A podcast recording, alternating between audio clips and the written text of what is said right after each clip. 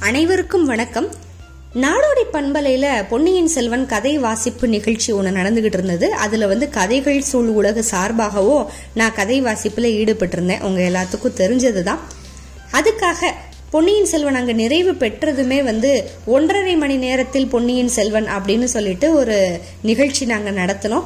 அதுக்காக பேசினது பொன்னியின் செல்வன் ஒன்றரை மணி நேரத்தில். இப்போ கதைகள் சூழ் உலகு சேனலில் வந்து நான் அதை உங்களுக்காக அளிக்கிறேன். வாங்க நம்ம நேர கதைக்குள்ள போகலாம். பொன்னியின் செல்வன் கதை. எந்த வருஷம் எழுதியிருக்காரு? அமரர் கல்கி அப்படின்னா ஆயிரத்தி தொள்ளாயிரத்தி ஐம்பதுல எழுதியிருக்காரு.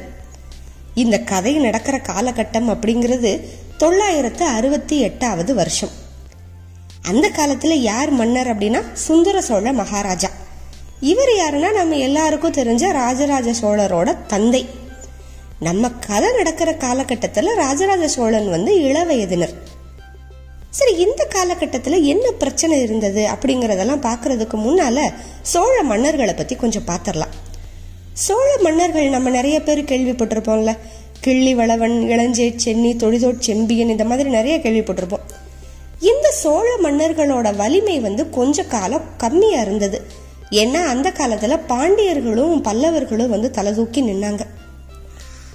அந்த சமயத்துக்கெல்லாம் அப்புறம் கொஞ்ச நாள் கழிச்சு மறுபடியும் வந்து யாரோட காலத்துல சோழ சாம்ராஜ்யம் வந்து அப்படியே மகோன்னதம் அடைய ஆரம்பிச்சது அப்படின்னா விஜயாலய சோழர் அப்படிங்கிறவரோட காலத்துல இருந்துதான். இந்த விஜயாலய சோழரோட பையன் பேரு வந்து ஆதித்த சோழர். ஆதித்த சோழரோட பையன் பேரு பராந்தக சோழர்.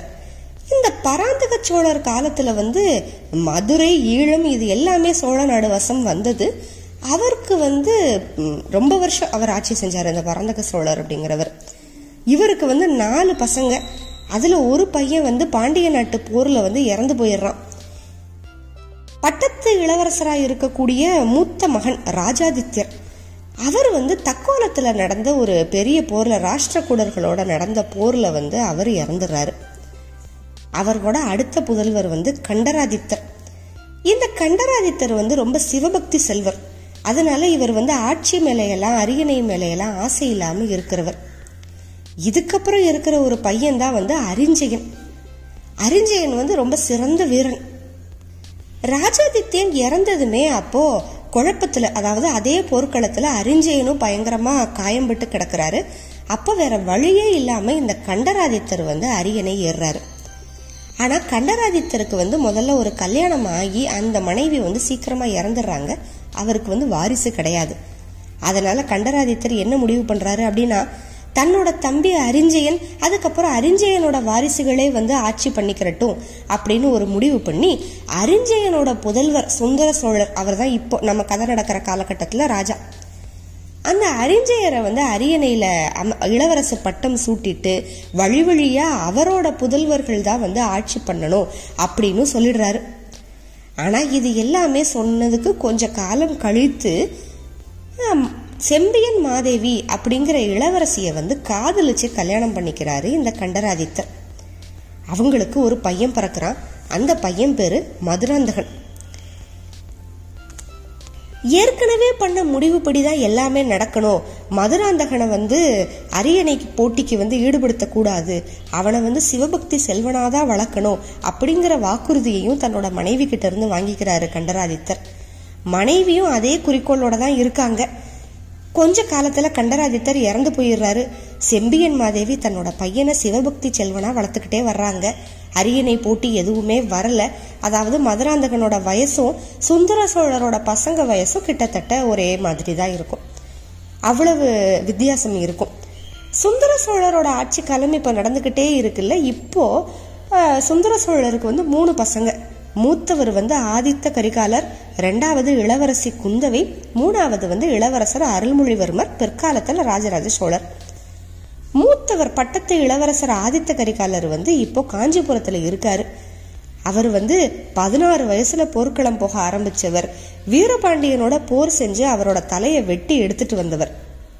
வீரபாண்டியன் தலை கொண்ட கோப்பரகேசரி அப்படின்னு ஒரு பட்டம் அவருக்கு இருக்கு. தொண்டை மண்டலத்தில் ராஷ்டிரகூடர்களோட ஊடுருவலை தடுக்கிறதுக்கு அங்கே போர் செஞ்சு காஞ்சியை பிடிச்சதுக்கப்புறம் ஆதித்த கரிகாலர் காஞ்சியிலேயே இருக்கார். வடதிசை மாதண்ட நாயகரா. இளவரசி குந்தவை வந்து பழையாறையில் இருக்காங்க. இப்போதான் சமீபத்தில் சோழர்களோட தலைநகரம் வந்து தஞ்சாவூருக்கு மாறி இருக்கு. அதுக்கு முந்தைய தலைநகரமான பழையாறையில் வந்து இன்னும் அரண்மனைகள் எல்லாமே இருந்திருக்கு. நம்ம கதை நடக்கிற காலகட்டத்தில். குந்தவை அப்புறம் மற்ற அரசிகள் செம்பியன் மாதேவி கூட எல்லாருமே பழையாறையில் தான் இருக்காங்க. அதுக்கப்புறம் இளவரசர் அருள்மொழிவர்மர் வந்து இலங்கைக்கு யுத்தத்துக்காக போயிருக்காரு. இந்த சோழர்களுக்கு எப்பயுமே நிறைய சிற்றரசர்கள் வழி வழியா ஆரம்ப காலத்துல இருந்து உதவி செஞ்சுக்கிட்டே இருப்பாங்க. அவங்களோட திருமணம் எல்லாமே பண்ணியிருப்பாங்க சோழர்கள். இந்த மாதிரி ரொம்ப முக்கியமான சிற்றரசர்கள் கொஞ்சம் பேரை நம்ம கண்டிப்பா பார்க்கணும். அதுல முதல்ல முக்கியமானவங்க யாரு அப்படின்னா பழுவேட்டரையர்கள். இந்த பழுவேட்டரையர்களில் இப்போ சுந்தர சோழர் இருக்கிற காலத்தில் இருக்கிறவங்க வந்து அண்ணன் தம்பிகளான பெரிய பழுவேட்டரையர் சின்ன பழுவேட்டரையர். பெரிய பழுவேட்டரையர் தான் வந்து தனாதிகாரி சோழ நாட்டோட தனாதிகாரி. ஒவ்வொரு கிராமத்துக்கும் எவ்வளவு வரி போடணும் எப்படி வசூல் பண்ணணும் இது எல்லாமே அவரோட பொறுப்பு. அடுத்து சின்ன பழுவேட்டரையர் காலாந்தக கண்டர். இவர் வந்து கோட்டை காவல் கோட்டை காவலோட முழு பொறுப்பு சின்ன பழுவேட்டரையரோட தான் இவங்களுக்கு அப்புறம் கடம்பூர் சம்புவரையர் அப்படின்னு ஒருத்தர் இவங்க வந்து நம்ம வீரநாராயண ஏரி வீராணம் ஏரின்னு இப்போ சொல்கிறோம்ல அதுக்கு பக்கத்தில் இருக்கிற கடம்பூரை தலைநகரமாக கொண்டு அந்த பக்கத்தை ஆட்சி பண்ணிக்கிட்டு இருக்கிற ஒரு குறுநில மன்னர்கள். இதுக்கப்புறம் திருக்கோவலூர் மலையமான். சுந்தர சோழரோட மனைவி வந்து வானமாதேவி இவங்க இந்த திருக்கோவலூர் மலையமா மலையமானோட புதல்வி. அதாவது ஆதித்த கரிகாலனோட தாத்தா இவர். இவர் வந்து திருநாவலூர் திரு திருக்கோவிலூர். இதை வந்து தலைநகரமாக கொண்டு இருக்காரு. இவர் ஆனால் முக்கால்வாசி நேரம் வந்து ஆதித்த கரிகாலரோட தான் இருக்காரு. தன்னோட பேரனுக்கு வந்து துணையா. இவர் இல்லாம ஆதித்த கரிகாலருக்கு வந்து நெருங்கின நண்பர்கள் ரெண்டு பேர் இருக்காங்க. ஒன்று வந்து வல்லவரையன் வந்தியத்தேவன் இன்னொன்று வந்து பார்த்திபேந்திரவர்மன். அவன் வந்து ஒரு பல்லவன். அதுக்கப்புறம் கொடும்பாளூர் வேளார். கொடும்பாளூர் சிற்றரசர் குலத்துல வந்து ரெண்டு கொடும்பாளூர் பெரிய வேளார் கொடும்பாளூர் சிறிய வேளார்னு ரெண்டு பேர் இருக்காங்க. ஆரம்பத்துல சுந்தர சோழர் காலகட்டத்தில் அதாவது ஆதித்த கரிகாலர் வந்து பாண்டியரோட போருக்கு போயிட்டு வந்திருந்த சமயத்துல இலங்கைக்கு ஒரு தடவை போருக்கு போவாங்க. அதுல கொடும்பாளூர் சிறிய வேளார் வந்து வீர மரணம் அடைஞ்சிருவாரு. இப்ப கொடும்பாளூர் பெரிய வேளார் பூதி விக்ரமகேசரி வந்து அருள்மொழிவர்மரோட துணைக்கு இலங்கையில போர் புரிஞ்சுக்கிட்டு இருப்பாரு. அவர் தான் அங்க இருப்பாரு. இந்த கொடும்பாளூர் சிறிய வேளர் இருக்கார் இல்லையா? இறந்து போனவர். அவருக்கு வந்து ஒரு பொண்ணு. அவங்க பேரு வந்து வானதி. வானதிய கொடும்பாளூர் பெரிய வேளார் குந்தவை கிட்ட வந்து ஒப்படைச்சிட்டு பழையாறையிலேயே விட்டுட்டு அவர் வந்து போர்க்களத்துக்கு போயிருப்பாரு. இப்போ என்னன்னா திடீர்னு நம்ம கதை நடக்கிற காலத்துக்கு ஒரு மூணு வருஷத்துக்கு முன்னால என்ன நடக்கும்? சில பல சம்பவங்கள் நடக்கும். அதாவது வீரபாண்டியன் தலையை வெட்டி எடுத்துட்டு வந்தார்ல ஆதித்த கரிகாலர் அந்த காலகட்டத்துல. சுந்தர சோழருக்கு திடீர்னு உடம்பு சரியில்லாம போய் பக்கவாதத்துல அவர் படுத்த படுக்கை ஆயிடுவார்.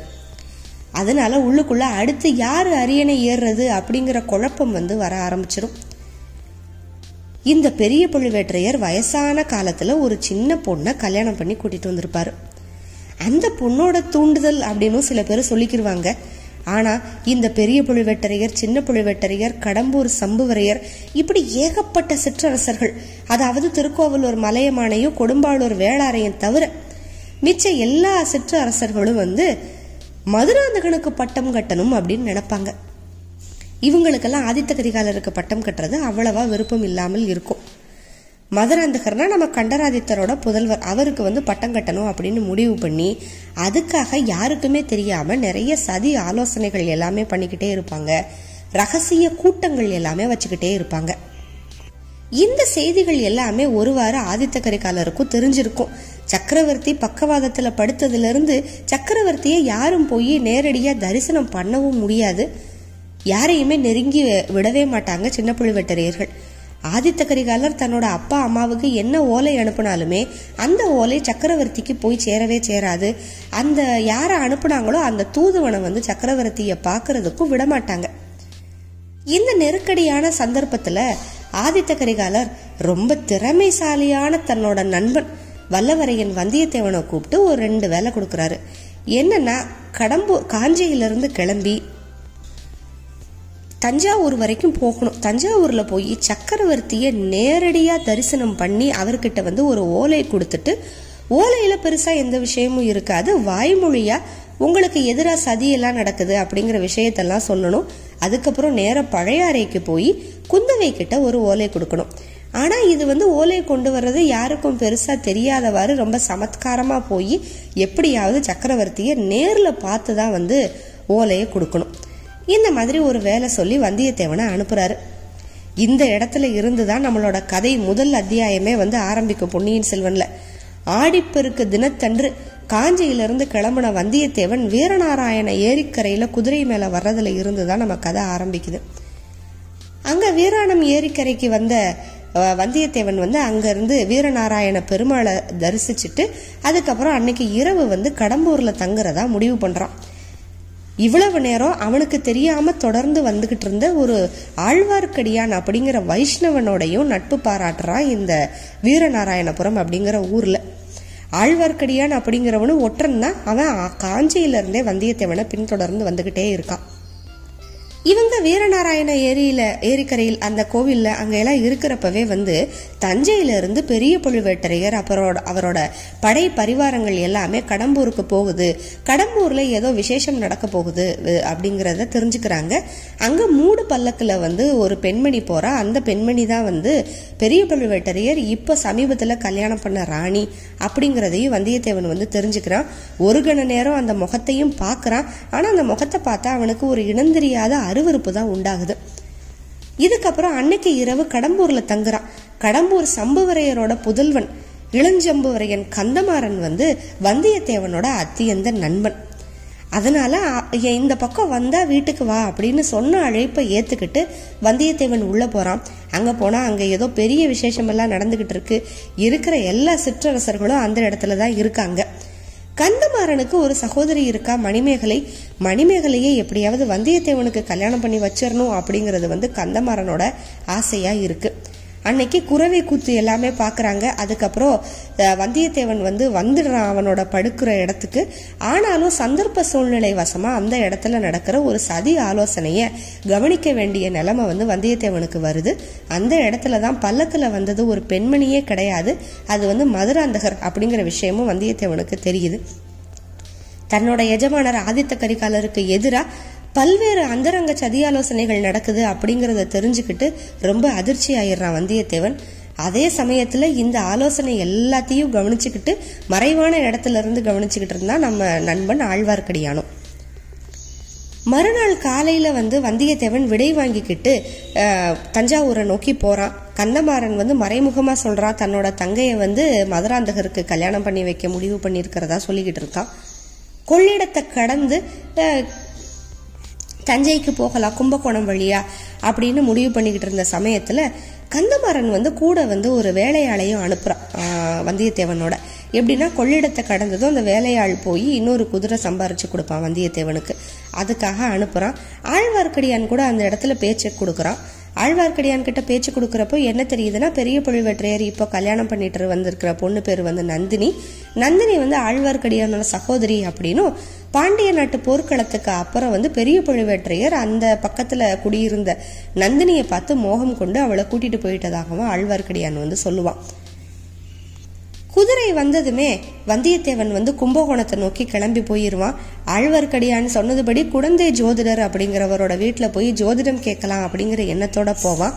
அதே சமயத்துல வந்தியத்தேவனோட கூட ஒரு வேலையாள் வந்தான்ல அவன் பேரு வந்து இடுமன்காரி. அவன் வேற யாருக்கோ காத்துக்கிட்டு இருக்கிறத மரத்துக்கு மேல ஒளிஞ்சிருந்து ஆழ்வார்க்கடியான் பாப்பான் இன்னொருத்த வருவான் இவங்க ரெண்டு பேரும் சேர்ந்து ஏதோ ஆலோசனைக்காக திருப்புரம்பியம் பள்ளிப்படை கிட்ட சந்திக்கலாம் அப்படின்ட்டு போவாங்க. உடனே ஆழ்வார்க்கடியானும் வேற வழியா அதே திருப்புரம்பியம் பள்ளிப்படை காடை வந்து இவங்களுக்கு முன்னாலேயே போய் சேர்ந்துருவான். அந்த இடத்துல ரவிதாசன் அப்படிங்கிற மந்திரவாதியோட தலைமையில ஒரு பெரிய கூட்டம் நடக்கும். சோழர்களோட பொக்கிஷத்திலிருந்தே களவாண்ட பொன் காசுகளை வச்சு அவங்க பேசிக்கிட்டு இருப்பாங்க. அவங்க வந்து என்ன அவங்க வந்து பாண்டிய நாட்டு ஆபத்துதவிகள் அப்படின்னு தெரிஞ்சுக்கிற ஆழ்வார்க்கடியான். அவங்க இலங்கையில் இருக்கிற இள இளவரசர் அருள்மொழிவர்மரை கொலை பண்ணுறதுக்காக திட்டம் போட்டு ரெண்டு பேரை அங்கே அனுப்பணும் அப்படின்னு பேசிக்கிருவாங்க. இவங்க எல்லாத்துக்கும் துணை செய்கிறது வந்து பெரிய பழுவேட்டரையரோட இளைய ராணி நந்தினி அப்படிங்கிறதும் அந்த இடத்துல நல்லா தெளிவாகவே தெரியும். இது எல்லாத்தையும் கேட்டுட்டு அங்கேருந்து தப்பிச்சிருவான் ஆழ்வார்க்கடியான்.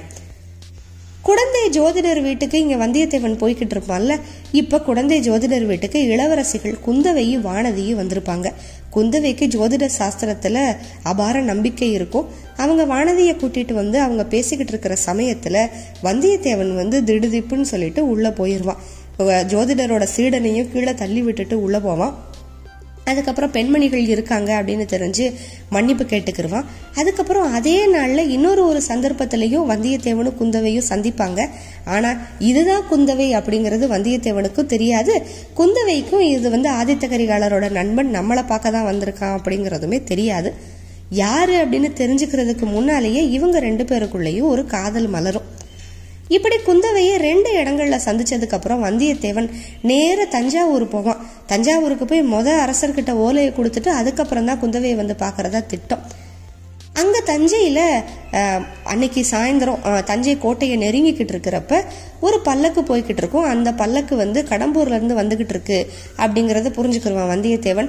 உள்ள இளவரசர் மதுராந்தகர் தான் இருப்பார் அப்படிங்கிற நம்பிக்கையோட அவர் உதவியில எப்படியாவது கோட்டைக்குள்ளே போகலாம் அப்படிங்கிற சொல்லிட்டு பல்லக்கு போய் வேணும்னே இடிச்சு பேச்சை வளர்ப்பான் வந்தியத்தேவன். ஆனால் பல்லக்குக்குள்ளே இருந்தது யாரு அப்படின்ட்டு பார்த்தா பழுவூர் இளையராணி நந்தினி தான் இருப்பாள் நந்தினியோட அழகை பார்த்து அப்படியே மெய் மறந்து போயிடுவான் வந்தியத்தேவன். நந்தினி கிட்ட உடனே சமத்காரமா ஏதேதோ பேசி பழுவூர் பனை இலச்சினை மோதிரத்தை நந்தினி கிட்ட இருந்து வாங்கிக்கிடுவான் அது மூலமா கோட்டைக்குள்ள எப்படியாவது போயிடலாம் அப்படின்னு ஒரு முடிவு பண்ணிட்டு. அப்புறம் அன்னைக்கு இரவாயிரும் அப்படிங்கிறதுனால வெளியில சேந்தன முதன் அப்படிங்கிற ஒரு வாலிபன் அந்த வாலிபனை வந்து நட்புறவு பாராட்டிக்கிட்டு அந்த வாலிபனோட வீட்டிலேயே போய் தங்குவான் வந்தியத்தேவன். சேந்தன முதனும் அவனோட தாயார் ஊமை தாயார் வாணியம்மை மட்டும்தான் அங்க இருப்பாங்க. அவங்க வந்து ஏற்கனவே தஞ்சை தளிக்குளத்தார் ஆலயத்துக்கு வந்து புஷ்ப கைங்கரியம் பண்ணிக்கிட்டு இருப்பாங்க. வந்தியத்தேவனும் சேந்தனமுதனும் உடனே நெருங்கின நண்பர்கள் ஆயிருவாங்க மறுநாள் காலையில சேந்தனமுதன் வீட்டில இருந்து கிளம்பி பனை இலச்சினை மோதிரத்தை பயன்படுத்தி கோட்டைக்குள்ள நுழைஞ்சிருவான் வந்தியத்தேவன். நேர சக்கரவர்த்தியோட அரண்மனைக்கு போவான் வழக்கம் போல சின்ன பழுவேட்டரையர்கள் வந்து ஓலையை கொடு நாங்களே கொடுத்துக்குருவோம் அப்படின்னு சொல்லுவாங்க.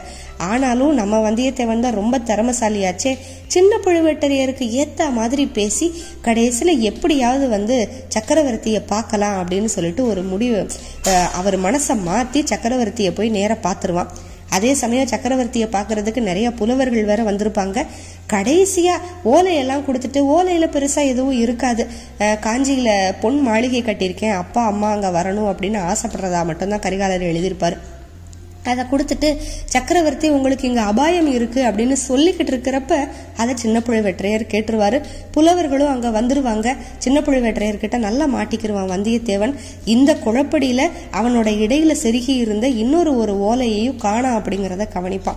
குந்தவைக்கு கொண்டு வந்த ஓலை. சின்ன புழுவேற்றையர்கிட்ட தான் அந்த ஓலையும் சிக்கும். அந்த ஓலையில் என்ன எழுதியிருக்குன்னா இள- இளைய பிராட்டி குந்தவைக்கு நீ ஒரு அந்தரங்கமான வேலைகளெல்லாம் செய்கிறதுக்கு செய்யறதுக்கு நம்பிக்கைக்குரிய ஆள் வேணும்னு கேட்டிருந்தையில இந்த வாலிபனை பயன்படுத்திக்கலாம் அப்படின்னு கரிகாலர் எழுதியிருப்பார். அதனால சின்ன பழுவேற்றையருக்கு ரொம்ப சந்தேகம் வந்துடும் வந்தியத்தேவனோட வந்தியத்தேவனை வந்து அவரோட அரண்மனையிலேயே கொஞ்ச நேரம் தங்க வைப்பாங்க. காவலுக்கு ஆளெல்லாம் போடுவார் சின்ன பழுவேற்றையர் அவர்கிட்ட மறுபடியும் சண்டை போட்டு என்னோட பழைய உடையெல்லாம் வேணும் அப்படின்னு கேட்டு வாங்குவான் வந்தியத்தேவன். அதில் வந்து அந்த பழைய ஓலையும் இருக்கும். அதுக்கப்புறம் அவன் அங்கேருந்து எங்கேயும் வெளியில் போகாதபடி ஒரு காவல்லாம் வச்சுருப்பாங்க. அதிலிருந்து தப்பிப்பான் வந்தியத்தேவன் வேளக்காரப்படை ஊர்வலத்தை வேடிக்கை பார்க்க போகிறேன் அப்படின்னு சொல்லி கூட்டத்தோட கூட்டமாக புகுந்து அங்கேருந்து ஒரு சந்து வழியாக தப்பிச்சு ஓடுவான். ஆனால் அங்கேருந்து கோட்டைக்கு வெளியில் எப்படி போகிறது அப்படின்னு சொல்லிட்டுலாம் வந்தியத்தேவனுக்கு தெரியாது. ஓடுனதில் ஒரு இன்னொரு ஒரு அரண்மனை கோட்டைக்குள்ளேயே இருந்து இன்னொரு ஒரு அரண்மனையோட மதில் சுவரில் போய் உட்காருவான். அங்க மேல இருந்து திடீர்னு ஒரு நூல் ஏணி இறங்கும். வேற யாருக்கோ இறக்குன ஏணி யாருக்குன்னே தெரியாம வந்தியத்தேவன் அந்த ஏணியில ஏறி மேல போவான்.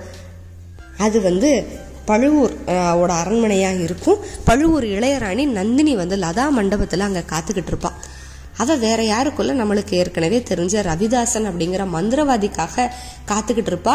அவனுக்காக வச்சிருந்த நூல் வந்தியத்தேவன் போய் சேர்ந்திருப்பான். வந்தியத்தேவனும் நந்தினியும் நிறைய பேசுவாங்க. வந்தியத்தேவனுக்கு வந்து அவனோட பழைய வானர்குல அரசு திருப்பி வாங்கி தரேன் அப்படின்னு எல்லாம் மண்ணாசை பெண்ணாசை எல்லாமே காட்டுவா நந்தினி. ஆனா நந்தினியோட வலையில எல்லாருமே அகப்பட்டுருவாங்க முத தடவை பேசுறப்பவே. ஆனா வந்தியத்தேவன் மட்டும்தான் ரொம்ப நிதானமா இருப்பான். என்னதான் நந்தினி மூலமா மண்ணாசையும் பெண்ணாசையும் வந்தாலும் ரொம்ப தெளிவான சித்தமுடையவனா இருப்பான் வந்தியத்தேவன். குந்தவை கிட்ட போய் பேசிட்டு குந்தவை என்ன செய்தி சொல்றாங்கிறத பதிலுக்கு என்கிட்ட வந்து சொல்லணும் அப்படின்னு சொல்லுவா நந்தினி. அதே சமயத்துல ரவிதாசனும் உள்ள வந்துருவான் ரவிதாசனை பார்த்துட்டு உன் கூட வ- உன்கிட்ட பேசுறேன் அப்படின்னு சொல்லி மறைஞ்சு நிக்க சொல்லுவா வந்தியத்தேவனை. அதே சமயத்துல கடம்பூர்ல இருந்து திரும்பி வந்த பெரிய புலிவேட்டரையர் கோட்டைக்குள்ள வந்துட்டாரு அப்படிங்கிற சத்தமும் கேட்கும் நேர இந்த பெரிய புலிவெற்றையர் சின்ன புலிவெற்றையரை போய் சந்திப்பாரு. இப்படி வந்தியத்தேவன் ஒரு வாலிபன் வந்ததையும் அவன் ஓலை கொண்டு வந்ததையும் அவன் தப்பிச்சு போயிட்டதையும் தெரிஞ்சு தன்னோட தம்பி மேல ரொம்ப கோவிச்சுக்கிருவாரு. ஏன் இப்படியெல்லாம் நடக்க விட்ட? அப்படின்னு. ஆனா சின்ன புலிவெற்றையர் மறுபடியும் உங்களோட மனைவினாலதான் எல்லாமே அவ வந்து நிறைய சதி ஆலோசனைகள் எல்லாமே பண்றா. அவளுக்கு வந்து வேற வேற தொடர்புகள் எல்லாமே இருக்கு. அப்படிங்கறதெல்லாம் சின்ன புலிவெற்றையர் சொல்லி எச்சரிக்கை பண்ணுவாரு. இந்த சமயத்துல மந்திரவாதி கூட நந்தினி பேசிட்டு பார்த்தா வந்தியத்தேவன் அந்த இடத்துல இருக்க மாட்டான். அந்த லதா மண்டபத்துக்கு எதிர்ப்புறமா ஒரு இருளடைஞ்ச மாளிகை இருக்கும். அதுக்குள்ள என்ன இருக்குன்னு பாக்குறதுக்காக வந்தியத்தேவன் உள்ள போயிருவான். அதுக்குள்ள இருட்டுல தட்டு தடுமாறுனா கொஞ்ச நேரத்துல வந்து பொக்கிஷ நிலவரையே அங்கதான் இருக்கும். பெரிய பொருள் வெற்றையர் தனாதிகாரி இல்லையா? அதனால அவரோட அரண்மனைக்கு பக்கத்திலேயே இருக்கும் இந்த பொக்கிஷ நிலவரை. அதை பார்த்துக்கிட்டு இருப்பான் வந்தியத்தேவன். இந்த பக்கம் பெரிய பழுவேற்றையரும் வெற்றையரும் நந்தினியும் பேசுவாங்க. வழக்கம் போல அந்த கிழவர் வந்து என்ன சந்தேகத்தோட தன்னோட மனைவி கிட்ட வந்தாலும் அவளை பார்த்ததுமே மதி மயங்கிருவாரு. நந்தினி என்ன சொல்லுவா அப்படின்னா மதுராந்தகன சிம்மாசனத்துல ஏத்தி வைக்கிறதுக்காக நம்ம இவ்வளவு பாடுபட்டுக்கிட்டு இருக்கோம். நீங்க வந்து சோழ சாம்ராஜ்யத்தோட அரசராகணும் அப்படின்னு ஆசையை தூண்டி விட்டுக்கிட்டு இருப்பா.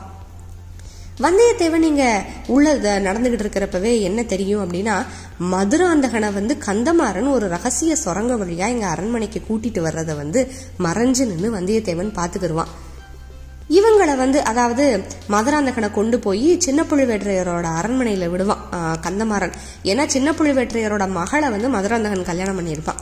திரும்ப வர்றப்ப இன்னொரு திசையில இருந்து பெரிய பழுவேற்றையரும் நந்தினியும் வருவாங்க. இவங்க ரெண்டு பேரும் ஏதோ பேசிக்கிடுவாங்க இதெல்லாம் ரொம்ப தூரத்துல இருந்து தெரியும் வந்தியத்தேவனுக்கு. திரும்பி விடை வாங்கிக்கிட்டு கந்தமாறன் போனப்ப பெரிய பழுவேற்றையர் வந்து ஒரு சைகை போடுவார். கந்தமாறன் கூட வந்த வேலைக்காரனுக்கு அவனை குத்தி போட்டுரு அப்படின்னு சொல்லிட்டு. அதே மாதிரி இவங்க அந் அந்த பொக்கிஷ நிலவரையிலிருந்து கோட்டைக்கு வெளியில போறதுக்கு ஒரு சுரங்க வழி இருக்கும். அதை இது மூலமா தான் தெரிஞ்சுக்கிருவான் வந்தியத்தேவன். சுரங்க பாதையை திறந்துட்டு அந்த வேலைக்காரன் வந்து கண்ணமரனோட முதுகுல குத்திடுவான். அதை போய் வந்தியத்தேவன் தடுத்து நிப்பாட்டி காவலனை அடிச்சு போட்டுட்டு கந்தமாறனை காப்பாத்தி கஷ்டப்பட்டு சேந்தனமுதனோட குடிசைக்கு கொண்டு போய் சேர்ப்பான்.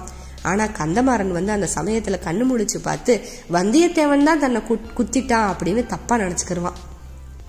கந்தமாறனை கொண்டு போய் சேந்தனமுதன் வீட்டில் சேர்த்துட்டு அங்கே வந்து வந்தியத்தேவனோட குதிரை இருக்கும் இல்லையா?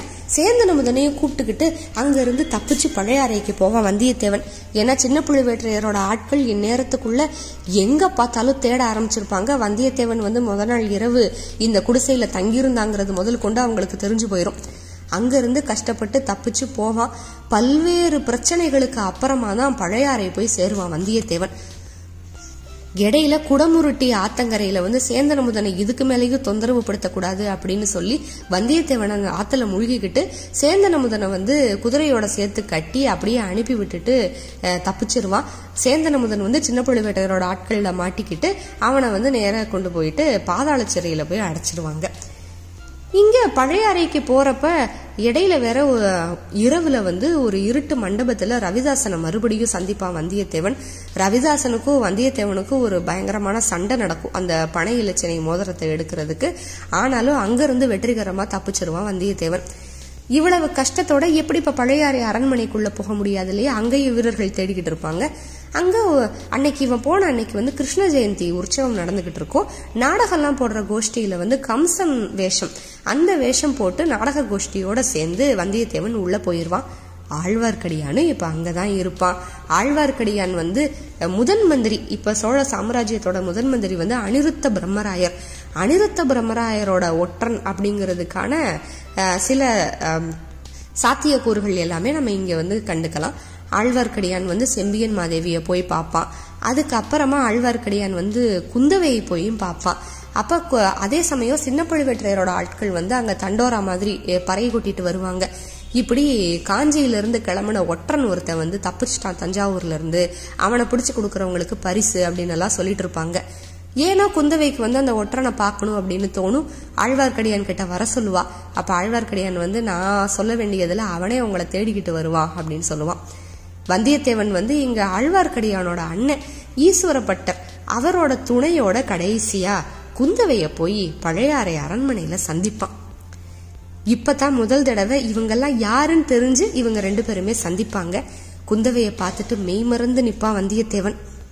அதுக்கப்புறம் காஞ்சியில இருந்து புறப்பட்டதுல இருந்து என்னெல்லாம் நடந்துச்சோ எல்லாத்தையும் ஒண்ணு விடாம சொல்லுவான் குந்தவை கிட்ட.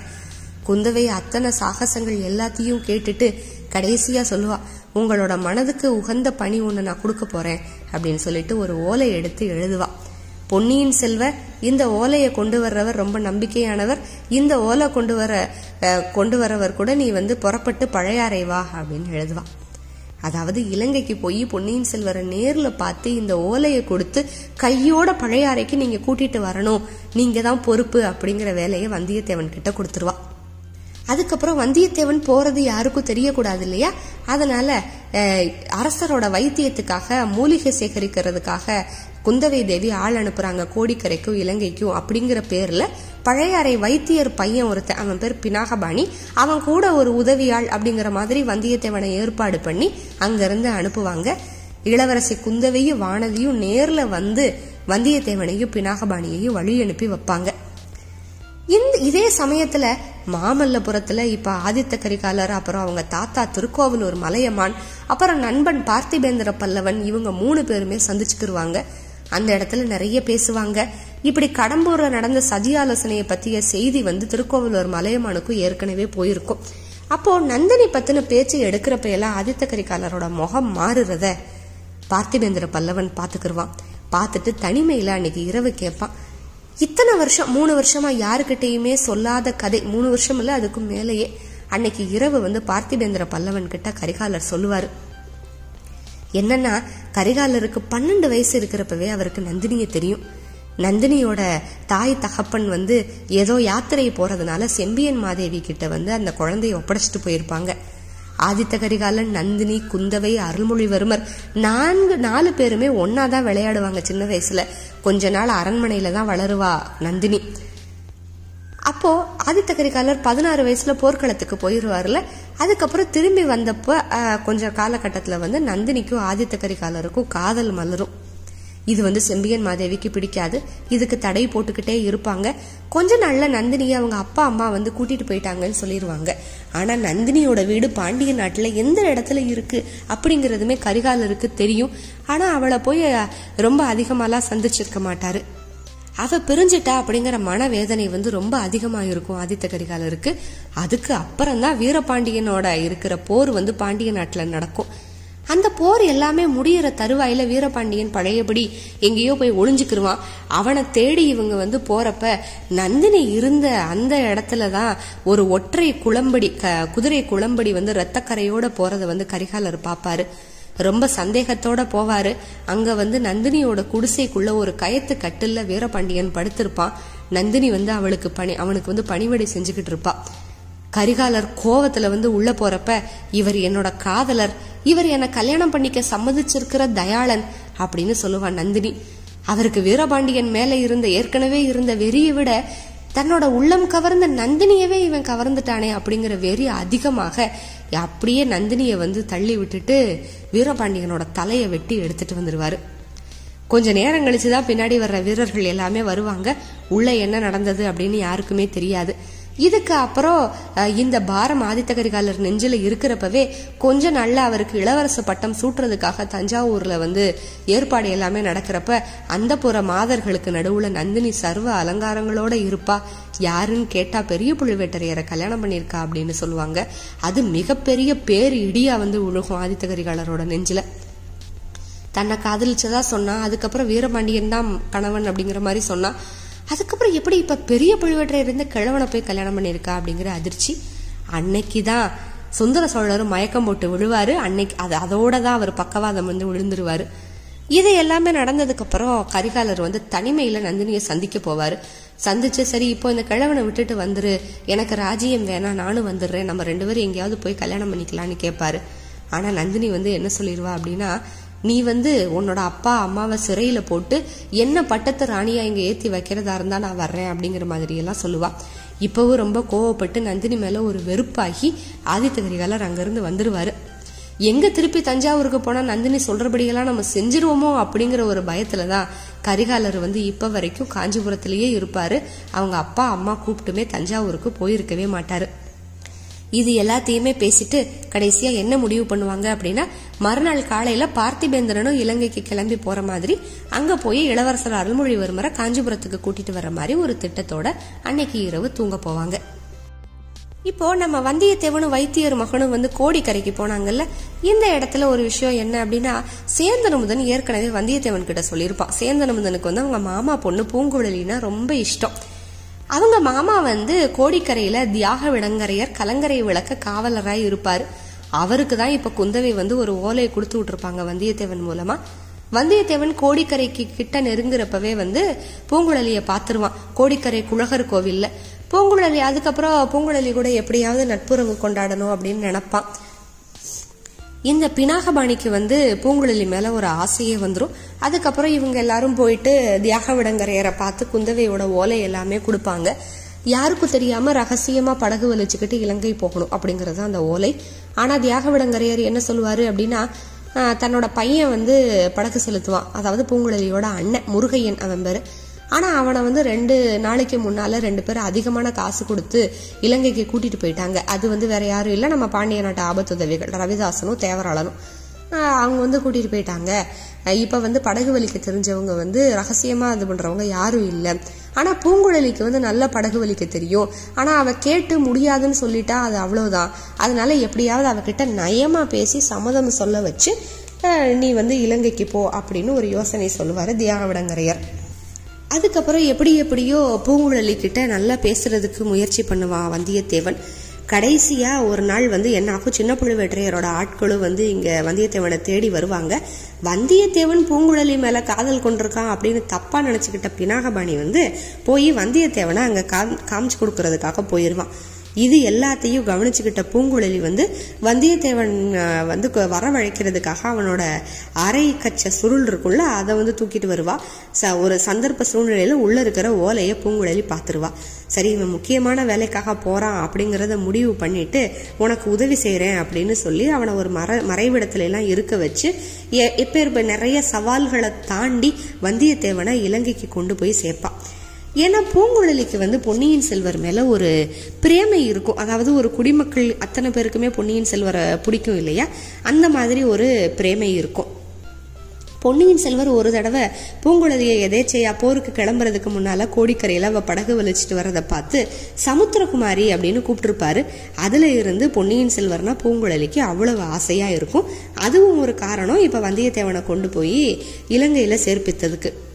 இது இல்லாம பொன்னியின் செல்வர் இலங்கையில எங்க இருப்பாரு அப்படின்னு தெரிஞ்சுக்கிறதுக்காக வழியில பூதத்தீவு அப்படிங்கிற இடத்துல நிப்பாட்டி உள்ள போய் விசாரிச்சுட்டு வேற வருவா பூங்குழலி. உள்ள யாரை பார்த்தா எப்படி விசாரிச்சா அப்படிங்கிறது எதுவுமே வந்து வந்தியத்தேவனுக்கு தெரியாது. வந்தியத்தேவன் அங்க இறங்கி மாதோட்டத்தை நோக்கி நடந்துகிட்டு இருக்கிறப்ப இங்க அனிருத்தரும் ஆழ்வார்க்கடியானும் ராமேஸ்வரத்துல சந்திச்சுக்கிருவாங்க. இவ்வளவு நாள் தெரிஞ்ச செய்திகள் எல்லாத்தையும் ஆழ்வார்க்கடியான் வந்து அனிருத்தர்கிட்ட சொல்லுவான். அனிருத்தர் அப்பத்தான் இலங்கைக்கு போய் இளவரசரை பார்த்துட்டு திரும்பியிருப்பாரு. இப்போ இப்ப ஆழ்வார்க்கடியான் சொன்ன நிறைய செய்திகள் எல்லாத்தையுமே கேட்டுட்டு மறுபடியும் ஆழ்வார்க்கடியான இலங்கைக்கு அனுப்புவாரு. என்ன செய்தியோட அப்படின்னா நீங்க இப்போதைக்கு இலங்கையை விட்டு கிளம்ப வேணாம் அங்கேயே இருங்க அப்படிங்கிற செய்தியோட அனுப்புவாரு. அதே இது இந்த இது ரெண்டும் நடந்துகிட்டு இருக்கிற அதே சமயத்துல நவராத்திரி வைபவத்தை ஒட்டி குந்தவையும் வானதியும் வந்து தஞ்சாவூருக்கு வந்திருப்பாங்க. அப்பதான் வந்து ஒரு கதை நமக்கு தெரியும். அருள்மொழிவர்மருக்கு ஏன் பொன்னியின் செல்வர் அப்படிங்கிற பெயர் வந்தது அப்படின்னு சொன்னா பொன்னினா காவேரி நதி. சின்ன வயசுல அரச குடும்பத்தினர் இவங்க எல்லாம் படகுல போய்கிட்டு இருக்கிறப்ப ஒருக்கா குழந்தை அருள்மொழிவர்மர் வந்து தவறி பொன்னி நதிக்குள்ள வந்து விழுந்துருவாரு. அப்ப எல்லாரும் ரொம்ப பதட்டப்பட்டு குதிச்சு தேடிக்கிட்டு இருக்கிறப்ப ஒரு பெண்மணி ஆத்துக்குள்ள இருந்து இந்த குழந்தைய காப்பாத்தி கொடுப்பா. ஆனா அந்த பெண்மணி யாரு என்னன்னு பாக்குறதுக்குள்ள அவ மறைஞ்சு போயிருவா. எப்படி எப்படியோ தேடுவாங்க யாருமே கிடைக்க மாட்டாங்க. அதனால காவேரி அன்னை அதாவது பொன்னி தாய் தான் வந்து இளவரசரை காப்பாற்றி கொடுத்ததா இவங்க நினச்சிக்கிட்டு அந்த தினத்தன்னைக்கு பொன்னி நதிக்கு பூஜை எல்லாமே போட ஆரம்பிச்சிருவாங்க. அன்னைக்கு இருந்தால் அருள்மொழிவர்மருக்கு பொன்னியின் செல்வர் அப்படிங்கிற ஒரு பட்டப்பெயர் வந்து வரும். அது வந்து இந்த சந்தர்ப்பத்தில் தான் நமக்கு தெரிய வரும். ஒரு கதை மாதிரி சொல்லுவாங்க. நந்தினியே வந்து குந்தவையை வந்து வரவேற்பா. இங்கே தஞ்சையில் நிறைய வேலைகள் எல்லாமே பண்ணுவாங்க. ஆனால் நந்தினிக்கும் குந்தவைக்கும் ஒரு ஓயாத ஒரு போராட்டம் சொற்போராட்டம் மனப்போராட்டம் நடந்துக்கிட்டே இருக்கும். ரெண்டு பெண் புலிகள் சண்டை போடுற மாதிரி மறைமுகமாக ரெண்டு பேரும் ஒருத்தர் ஒருத்தர் தாக்கிக்கிட்டே இருப்பாங்க. கந்தமாறனை வந்து சேந்தன முதன வீட்டில் விட்டுட்டு போனால வந்தியத்தேவன். அதுக்கப்புறமா அந்த சின்ன புழுவேற்றையரோட ஆட்கள் வந்து கந்தமாறனை அங்கேருந்து தூக்கிட்டு போய் பெரிய புழுவேற்றையரோட அரண்மனையில் கொண்டு வந்து சேர்த்துருப்பாங்க. இப்போ வந்து கொஞ்சம் உடல்நிலையெல்லாம் சரியாகி அங்கே தான் இருப்பான் கந்தமாறன். குந்தவை வந்து நந்தினியோட அரண்மனைக்கெல்லாம் போவாங்க. அப்போ தான் என்ன தெரியும் கோடிக்கரையிலேருந்து பினாகபாணியை வந்து சின்ன புழுவேற்றையரோட ஆட்கள் வந்து இழுத்துட்டு வந்திருப்பாங்க. ஏன்னா அதுக்குள்ளே வந்தியத்தேவன் வந்து தப்பிச்சிருப்பான்ல. வந்தியத்தேவன் தப்பிச்சு போயிட்டான் அப்படிங்கிற விஷயத்தையும் குந்தவை வந்து அங்கே தெரிஞ்சு தெரிஞ்சுக்கிடுவாங்க அதுக்கப்புறம் பினாகபாணியை பாதாள சிறையில் போட்டிருக்காங்கன்னு விடுதலை பண்ணுறதுக்காக குந்தவை போவாங்க. அங்கே என்னடானா சேந்தன முதன் சிறையில் இருக்கிறத பார்ப்பாங்க. பினாகபாணியை ஏற்கனவே நந்தினியோட ஆட்கள் வந்து விடுதலை பண்ணிட்டதா கேள்விப்பட்டு கொஞ்சம் கோபத்தோட இப்போ வந்து சேந்தன முதனை வந்து விடுதலை பண்ணிடுவாங்க குந்தவை. அதுக்கப்புறம் அன்னைக்கு இரவு வந்து என்ன ஆகும்? எல்லாரும் துர்க்கையம்மன் கோயில் நவராத்திரி வைபவத்துக்கு போயிருந்தப்ப வானதி வந்து தனியாக அரண்மனையில் இருப்பா. அப்போ வந்து அரசர் சுந்தர சோழர் வந்து அப்படியே சித்தபிரமை பிடிச்சது மாதிரி புலம்புறத வந்து அவ கேட்டு ரொம்ப பயந்து போயிடுவா அடிக்கடி மயக்கம் வர சுபாவம் வந்து வானதிக்கு இருக்கும். வந் எட்டி பார்த்தா அங்கே வந்து சுந்தர சோழர் வந்து நான் உன்னை கொன்னது உண்மைதான் அப்படின்னு சொல்லி அலறிக்கிட்டு இருப்பாரு. முன்னால் ஒரு உருவம் நிற்கும் உத்து பார்த்தா இளையராணி நந்தினி வந்து தலைவிரி கோலமாக அவர் முன்னால் நின்றுக்கிட்டு இருப்பா. ஒரு தூணுக்கு மறைவில் ஒளிஞ்சு நின்று பெரிய பழுவேற்றையர் இது எல்லாத்தையும் பார்த்துக்கிட்டு இருப்பாரு. இதுலேயே பயந்து திரும்பி போகிற வழியில் வானதி மயக்கம் போட்டுருவா. இதெல்லாம் நடந்ததுக்கு அப்புறம் மறுநாள் வந்து இளவரசி குந்தவை இந்த கதையையும் கேட்டுட்டு தன்னோட தந்தையை சந்திக்க போவா. அப்போ தன்னோட பொண்ணுகிட்ட அவரோட பழைய கதையை வந்து முதல் முறையா சுந்தர சோழர் சொல்லுவாரு. என்ன அப்படின்னா அவரோட இளம் வயது காலத்துல அவருக்கெல்லாம் அரசு உரிமை கிடையாது அப்படின்னு எல்லாரும் நினைச்சுக்கிட்டு இருந்த காலத்துல அவர் இலங்கைக்கு போருக்கு போவாரு. அந்த போர்ல சோழ சைன்யம் தோத்து போயிரும். அங்கிருந்து திரும்பி வர மனசு இல்லாம கப்பல்ல இருந்து குதிச்சு அங்க இருக்கிற ஒரு தீவுல போய் அவர் ஒதுங்கிடுவார் அந்த தீவில் ஒரு ஊமை பெண்ணை பார்ப்பாரு அந்த பெண்ணோட காதல் கொண்டு அங்கேயே வாழ்வார். அதுக்கப்புறம் கொஞ்ச நாள் கழிச்சு ஆட்கள் எல்லாருமே இவரை நான் எங்கெங்கேயோ தேடி சில மாதங்கள் கழித்து சுந்தர சோழரை இந்த தீவுல இருந்து அப்போ தான் தெரியும் தன்னோட ரெண்டு பெரியப்பாக்கள் வந்து இப்போ ரெண்டாவது பெரியப்பா வந்து அரசுரிமையில இருக்காரு மூத்த பெரியப்பா வந்து இறந்துட்டாரு. இப்போ நமக்காக தான் ஆட்சி வே காத்துக்கிட்டு இருக்கு. அப்படிங்கிறது எல்லாத்தையும் புரிஞ்சுக்கிட்டு சுந்தர சோழர் அந்த பொண்ணுக்கிட்ட மறுபடியும் வர்றேன் அப்படின்னு வாக்கு கொடுத்துட்டு வருவார். ஆனால் இங்கே நிலமை ரொம்ப மோசமாக இருக்கும். வெளியில் யாருக்கிட்டையும் சொல்ல மாட்டார். கடைசியாக சுந்தர சோழருக்கு இளவரசு பட்டம் சூட்டுற அன்னைக்கு கூட்டத்தில் அந்த பொண்ணை பார்ப்பாரு. சுந்தர சோழரும் அனிருத்தரும் பால்ய காலத்திலிருந்து நண்பர்கள். அதனால அனிருத்தரை விட்டு அந்த பொண்ணை பத்தி விசாரிச்சுட்டு வர சொல்லுவாரு. என்ன செய்தி கிடைக்கும் அப்படின்னா காவலர்கள் போய் கோடிக்கரையில் அதாவது கோடிக்கரை பூங்குழலியோட அப்பா இருக்கார்ல தியாக விடங்கரையர் அவர் தான் அந்த பொண்ணோட அண்ணன். அவர் வீட்டில் இருக்கிறதாகவும் அங்கே வந்து கூப்பிட்டா அந்த பொண்ணு வரமாட்டேன்னு சொல்லிடுச்சுன்னு சொல்லுவாங்க.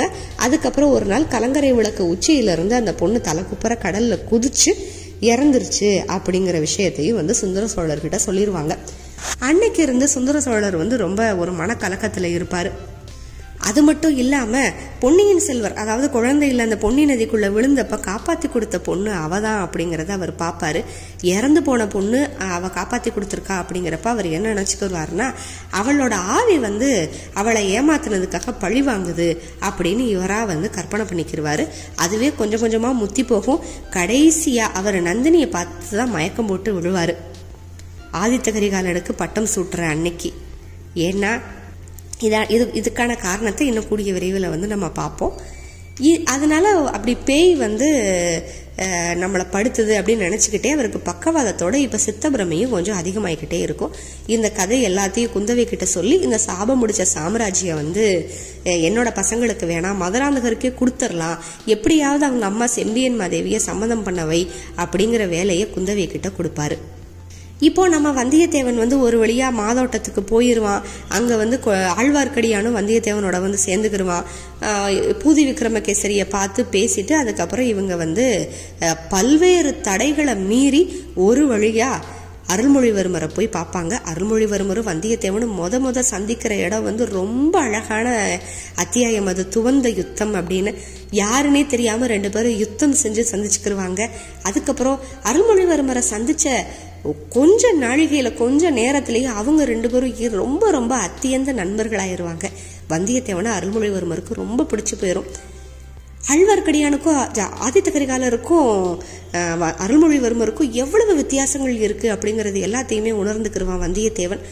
அப்போது வந்தியத்தேவன் என்ன செய்தி கொண்டு வந்திருக்கான்? பழைய அறைக்கு வர சொல்லி செய்தி கொண்டு வந்திருக்கான். ஆழ்வார்க்கடியான் வந்து இப்போதைக்கு கோடி இதுக்கு வர வேண்டாம். தஞ்சாவூருக்கு.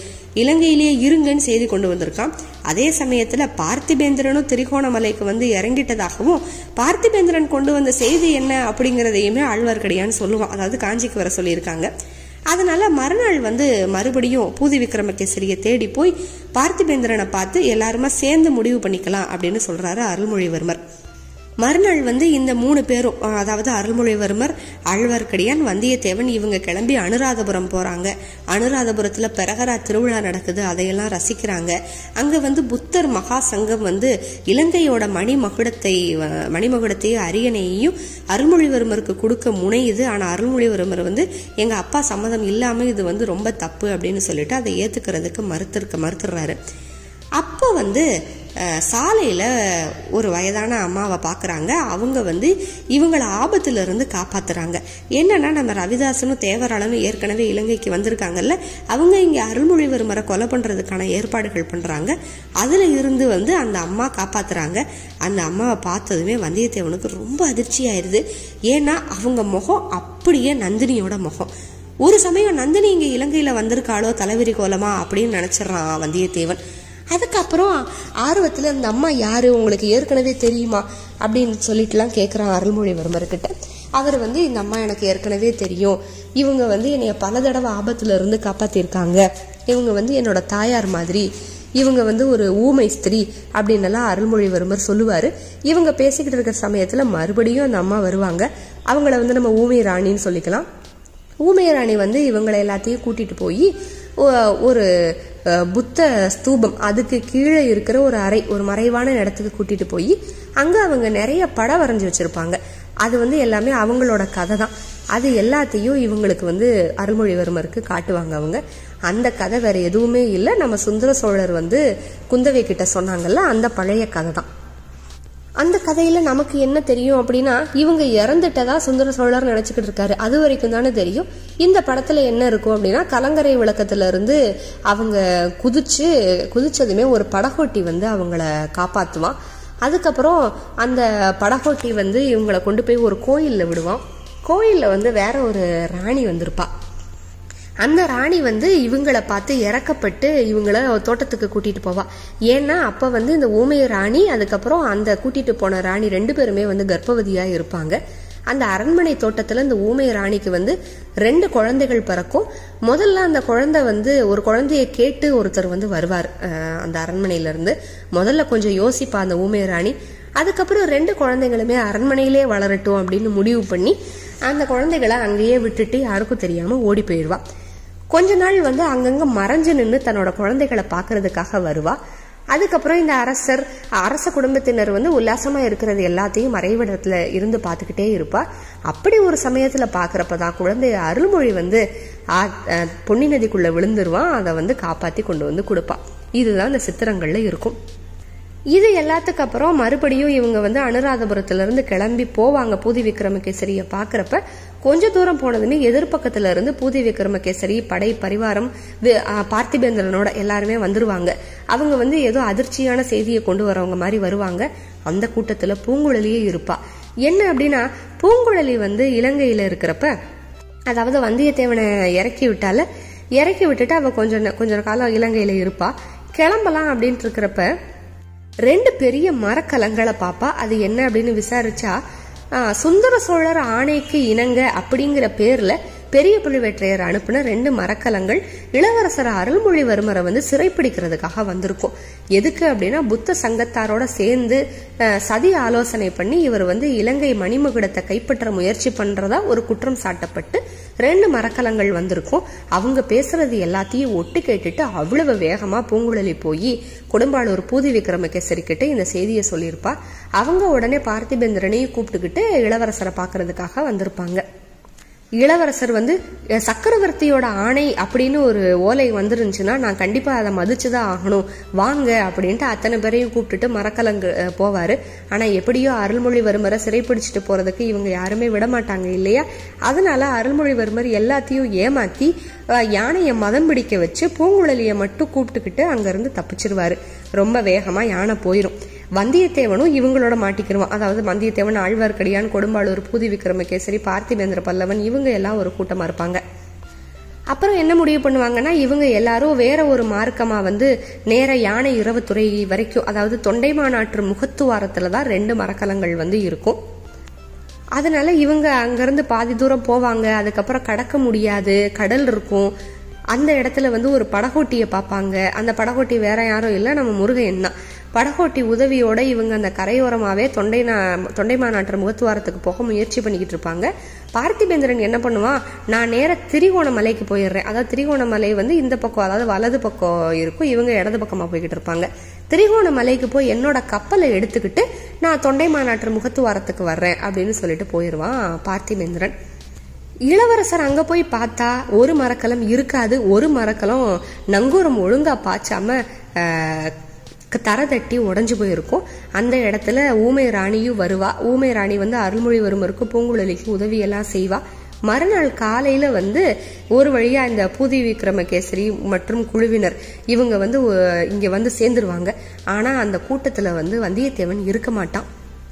அதே சந்தர்ப்பத்துல அந்த இன்னொரு மரக்கலம் காணா அப்படின்னு சொன்னால அந்த மரக்கலத்துல இருந்த கலபதி அப்புறம் மற்ற வீரர்கள் எல்லாருக்கும் அராபியருக்கும் ஒரு சண்டை வந்து அவங்க எல்லாரும் இறந்திருப்பாங்க. அந்த உடல்கள் எல்லாத்தையும் போய் பார்ப்பாரு பொன்னியின் செல்வர். கலபதி வந்து ஏதோ அற உயிரோட இருக்கிறத வச்சு கலபதி கிட்ட என்ன நடந்தது நிறைய விஷயங்கள் எல்லாமே கேட்டு தெரிஞ்சுக்கிடுவாரு கலபதியும் கடைசியில இறந்துருவாரு. இப்ப வந்தியத்தேவன் எங்க அப்படின்னா அதிகாலையில தூரத்துல ஒரு கப்பலை பார்த்துட்டு அது வந்து பார்த்திபேந்திரன் அது சோழர் மரக்கலம் தான் அதுலதான் சிறைப்பிடிக்கப்பட்டு இளவரசர் போறாரு. அவரை நான் காப்பாத்தியே ஆவேன் அப்படின்ட்டு முருகையனை கூப்பிட்டு வந்தியத்தேவன் வந்து எதுவும் யோசிக்காம அங்க போயிருவான். அதுக்கப்புறம் தான் தெரியுது அங்கே உள்ள போனால் அந்த கப்பல் வந்து இப்போ அராபியர் வசம் இருக்கும். இந்த களபதி முதல் கொண்டு எல்லாரும் செத்துட்டாங்கன்னு சொன்னால அராபியர்கள் அந்த கப்பலை பிடிச்சிருப்பாங்க. அதோட சேர்ந்து அந்த கப்பலில் வந்து ரவிதாசனும் தேவராளனும் வந்தியத்தேவனுக்கு கொஞ்சம் முன்னாலதான் ஏறி இருப்பாங்க அந்த கப்பலை பிடிக்கிறதுக்காக. பொன்னியின் செல்வர் இப்ப ரொம்ப யோசனையில இருப்பாரு. வந்தியத்தேவனை எப்படி காப்பாத்துறது அப்படின்னு சொல்லிட்டு தெரியாம அப்ப அதுக்குள்ள பார்த்திபேந்திரனோட கப்பல் வந்து ஒரு பக்கம் இருந்து வந்துரும். சரி பார்த்திபேந்திரனோட கப்பல்ல ஏறி அந்த கப்பலை பிடிக்கலாம் அப்படின்ட்டு இவங்களும் கடல்ல கிளம்புவாங்க கிளம்புவாங்க. ஆழ்வார்க்கடியான் வந்து ஊமைய ராணியை கூட்டிட்டு போறதுக்காக ஊமைய ராணி கிட்ட பேசுறதுக்காக கொஞ்சம் முயற்சி எடுத்து பார்ப்பான் ஆனா அவனால வந்து முடியாது. பூங்குழலி அங்கிருந்து பூதத்தீவுக்கு போயிருவா. ரவிதாசனும் தேவராளனும் ஏதோ சதி பண்ணி கடைசியில் அந்த அராபியர்கள் எல்லாத்தையுமே வெட்டி வீழ்த்துவாங்க. வந்தியத்தேவனும் ரவிதாசனும் தேவராளனும் மட்டும் அங்கே இருக்கிறப்ப ரவிதாசன் வந்து ஏற்கனவே சொல்லுவான் எங்களை பற்றியெல்லாம் உனக்கு ஏற்கனவே தெரிஞ்சு போச்சு. நீ எங்களோட கூட்டத்திலேயே வந்து சேர்ந்துக்கோ அப்படின்லாம் சொல்லுவான். வந்தியத்தேவன் வந்து அதுக்கு சரின்னு சொல்லவே மாட்டான். அப்புறம் சுழிக்காத்து அடிக்கிறதுக்கான எல்லா அறிகுறியுமே அப்போ வந்துடும் அப்போ கப்பல் வந்து ஒரே இடத்துல நின்றும் அசையவே அசையாது காத்துட்டு உடனே வந்தியத்தேவனை ஏமாத்திட்டு ரவிதாசனும் தேவராளனும் அங்க இருந்த ஒரு படகை கீழே இறக்கி அவங்க துடுப்பு வலிச்சுக்கிட்டு அதாவது புயலுக்கு முன்னால போய் சேர்ந்துடணும் அப்படின்ட்டு கிளம்பிடுவாங்க இப்ப நடுக்கடல்ல தன்னந்தனியா வந்தியத்தேவன் மட்டும் அந்த கப்பல்ல இருப்பான். சரி புயல் வருது அப்படியே நம்ம செத்து போயிடுவோம் அப்படின்னு நினைச்சிட்டு அந்த புயல்லையே அங்கேயே இருப்பான். புயல்ல மழை கொட்டும் ஆலங்கட்டி மழையெல்லாம் பெய்யும் அதுக்கப்புறம் காத்து அப்படி அடிக்கும் அந்த எல்லாத்துக்கும் அந்த கப்பல் தாக்கு பிடிக்கும். கடைசியா அந்த பாய்மரத்துல வந்து இடி வந்து விழுந்து தீப்பிடிச்சிரும் அந்த கப்பல்ல. கப்பலில் தீப்பிடிக்கவும் அந்த வெளிச்சத்தில் வந்து இப்போ பார்த்திபேந்திரனோட கப்பல் வந்து இந்த கப்பலை பார்த்துரும். அருள்மொழிவர்மர் அதுலேருந்து இதில் குதிச்சு வந்தியத்தேவனை வந்து எப்படியோ காப்பாற்றுவார் ஆனால் திரும்ப அவங்க வந்து பழையபடி பார்த்திபேந்திரனோட கப்பலுக்கு வந்து போக முடியாது. இந்த தீப்பிடிச்ச கப்பல் வந்து முழுகி போயிடும் இருட்டில் எதுவுமே தெரியாது. இவங்க வந்து வழி தவறிடுவாங்க பூதத்தீவுக்கு போன பூங்குழலி மறுநாள் காலையில புயல்ல அகப்பட்ட யாரையாவது காப்பாத்தணும் அப்படின்னு படகு வலிச்சுக்கிட்டு அவ கடல்ல போறப்ப இவங்க ரெண்டு பேரும் மிதந்துகிட்டு இருக்கிறத பார்த்து இவங்க ரெண்டு பேர்த்தையும் காப்பாத்துவான் பெரிய பழுவேற்றையர் இப்படி ரெண்டு மரக்கலங்களை சிறைப்பிடிக்கிறதுக்காக அனுப்பியிருந்தார்ல அவர் கோடிக்கரையில வந்து காத்துக்கிட்டு இருப்பாரு. அருள்மொழிவர்மர் வந்தா அவரை வந்து வரவேற்று கூட்டிட்டு போகணும்னு. கூட நந்தினியும் வந்துருவா ஏன்னா ரவிதாசனும் தேவராளனும் போய் போனாங்கல்ல அவங்களும் இந்த பக்கம் தான் வருவாங்க என்ன செய்தி அப்படின்னு தெரிஞ்சுக்கலாம் அப்படின்னு சொல்லிட்டு.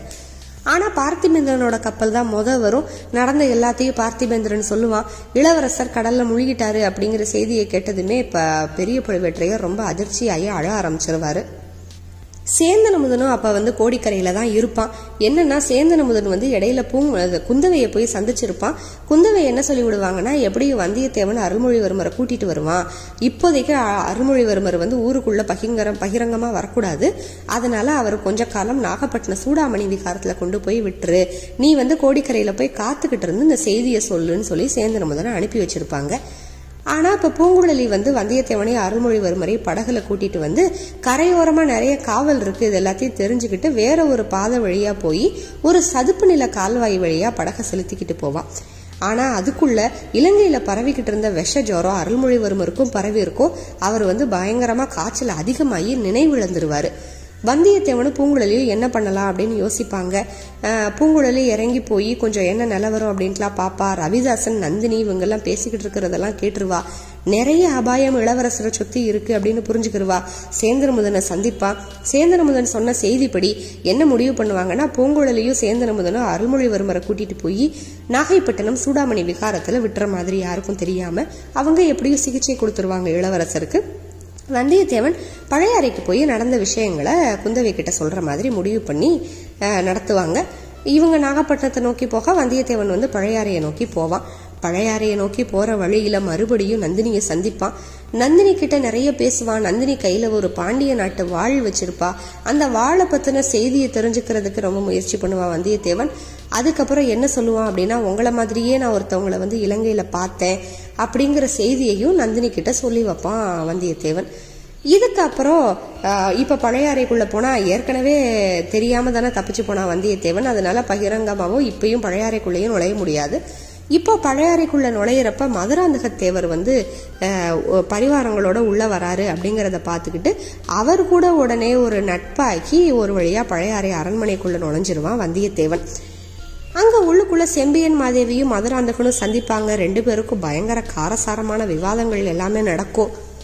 செம்பியன் மாதேவி வந்து கடைசி வரைக்கும் அரியணைய வந்து நீ எடுத்துக்க கூடாது அப்படிங்கிற மாதிரி தான் சொல்லுவாங்க. அந்த விஷயத்துல வந்து ரொம்ப உறுதியா இருப்பாங்க. அதுக்கப்புறம் வந்தியத்தேவன் வந்து குந்தவை கிட்ட போய் எல்லா விஷயத்தையும் சொல்லுவான்.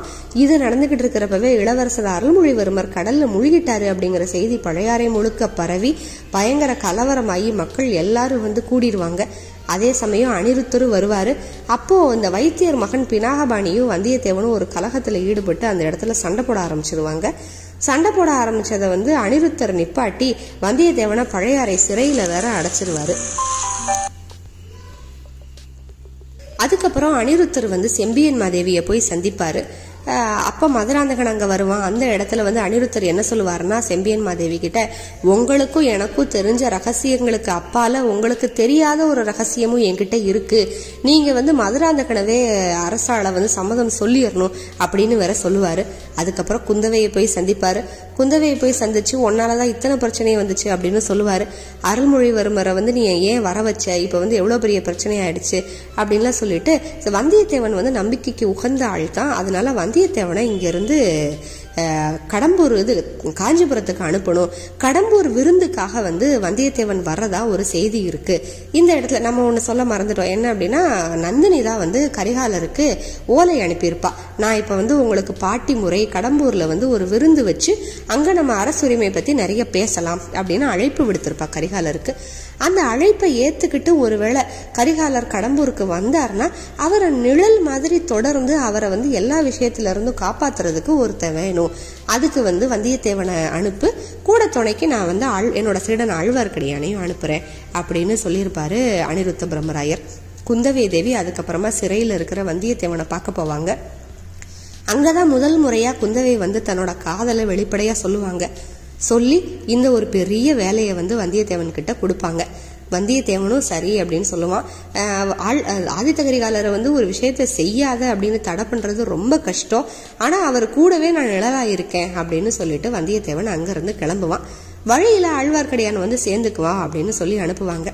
இப்போ இது எல்லாமே நடந்துகிட்டு இருக்கிறப்போ நம்ம வானதிக்கு அருள்மொழிவர்மர் மேல அப்படி ஒரு காதல் இருக்கும். வானதி வந்து அருள்மொழிவர்மர் கடல்ல மூழ்கிட்டாரு அப்படிங்கறத தெரிஞ்சு அவளும் வந்து ஓடையில விழுந்து உயிரை விட பாப்பா.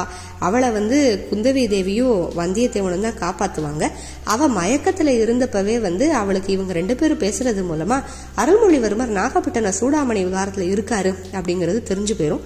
அதனால யாருக்கும் தெரியாம அங்க போகணும் அப்படின்னு முடிவு பண்ணி அஹ், குந்தவை கிட்டேயே அவ வந்து போய் சொல்லுவா. நான் என்னோட சொந்த ஊருக்கு போறேன் அப்படின்னு சொல்லிட்டு அவளும் பல்லக்குல கிளம்புவா. வந்தியத்தேவன் போற வழியில மறுபடியும் குழந்தை ஜோதிடர் வீட்டுக்கு போவான் அதே வீட்டுக்கு வானதியும் வருவா. இவங்க ரெண்டு பேரும் பேசிப்பாங்க. வானதி வந்து வானதி பேச்சுல இருந்து அந்த பொண்ணு நாகப்பட்டினம் சூடாமணி விகாரத்துக்கு தான் போக போகுது அப்படிங்கறத வந்து வந்தியத்தேவன் முடிவு பண்ணிக்கிடுவான் ஆனாலும் வந்தியத்தேவனுக்கு இப்ப வேற முக்கியமான வேலைகள் இருக்கு இல்லையா? அதனால வந்தியத்தேவன் இந்த பக்கம் கிளம்புவான் வானதி வந்து அதுக்கு எதிர்ப்புறமா இருந்த திருவாரூர் சாலையில போவான் கொஞ்ச தூரம் வானதி போனதுமே ஒரு சத்தம் கேட்கும். வந்தியத்தேவன் வந்து என்னன்னு பாக்குறதுக்காக உடனே குதிரையை திருப்பிக்கிட்டு போனா வானதியை யாரோ கடத்திட்டு போயிட்டாங்க அப்படின்னு சொல்லுவாங்க. அந்த கூட போன சேடி பெண்ணை மரத்தோட கட்டி போட்டிருப்பாங்க. அதனால வந்தியத்தேவன் சரி அந்த பொண்ணை காப்பாத்தலாம் அப்படின்னு சொல்லிட்டு முயற்சி பண்ணிட்டு போவான். மழை பெய்ய ஆரம்பிச்சிரும். அன்னைக்கு வந்து பயங்கரமா அமாவாசை இருட்டா இருக்கும். அப்போ மதுராந்தக தேவர் வந்து தனியாக ஒரு குதிரையில் போகிறத வந்து பார்ப்பான். பின்தொடர்ந்து போனால் கொஞ்ச நேரத்தில் அந்த குதிரையை வந்து திமிரி ஒருத்த வந்து மதுராந்தக தேவரை வரவேற்கிறேன்னு சொல்லி தீவத்தியை வந்து குதிரையோட முகத்துக்கு நேராக காமிச்சு குதிரை வந்து மதுராந்தகரை கீழே தள்ளி விட்டுட்டு தறிகட்டு ஓடி போயிடும் மதுராந்தகரை காப்பாற்றலான்னு போனால் அவரையும் அந்த இடத்துல கண்டுபிடிக்க முடியாது வந்தியத்தேவனால் இப்போ என்ன பண்ணுறது எப்படி இங்கேருந்து கிளம்புறது? அப்படின்னு யோசிச்சுக்கிட்டே போய் நேர திருப்புரம்பியம் பள்ளிப்படை காட்டுக்கிட்ட போனால் அங்கே ஒரு சின்ன பையன் இருப்பான். அந்த பையன் யாரு அப்படின்னா அவனை பார்க்கறதுக்காக ரவிதாசன் உள்ளிட்ட பாண்டிய நாட்டு ஆபத்துதவிகள் எல்லாருமே வருவாங்க. வந்தியத்தேவனையும் அவங்க பிடிச்சிட்டு போயிடுவாங்க திருப்புரம்பியம் பள்ளிப்படை கிட்ட அவங்க ஒரு கூட்டம் மாதிரி போடுவாங்க. வந்தியத்தேவனை தூரம் அணிப்பாட்டி வச்சிருப்பாங்க. அந்த இடத்துக்கு நந்தினி வந்து இறங்குவா.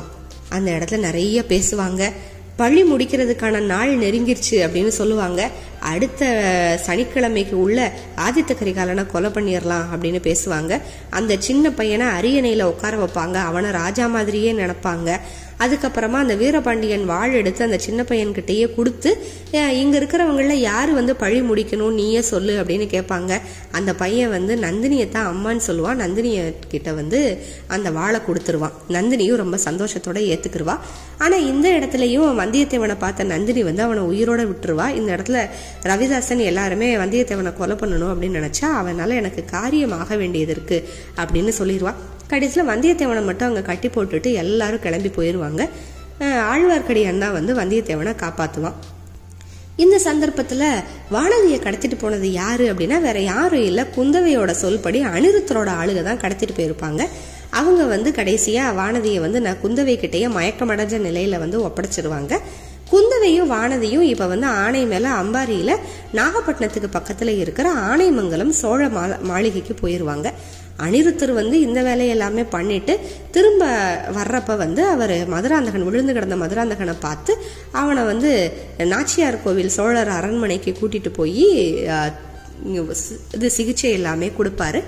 அப்போ வந்து மதுராந்தகனும் சில ரகசியங்கள் எல்லாமே சொல்லுவான். ஆனா அதெல்லாம் வந்து மதுராந்தகனுக்கு எப்படி தெரிஞ்சது அப்படிங்கிறதுல அனிருத்தர் வந்து கொஞ்சம் ஆச்சரியப்படுவாரு. ஆணைமங்கலத்தில் இப்போ சேந்தனமுதனும் பூங்குழலியும் வருவாங்க. அருள்மொழிவர்மருக்கு காய்ச்சல் விட்டுருக்கும். நாகப்பட்டினம் சூடாமணி விகாரத்தில். ஆணையமங்கலத்தில் இருக்கிற ஒரு நந்தி மண்டபத்தில் இவங்க எல்லாருமே சந்திப்பாங்க. அருள்மொழிவர்மரும் குந்தவையும் நிறைய பேசுவாங்க.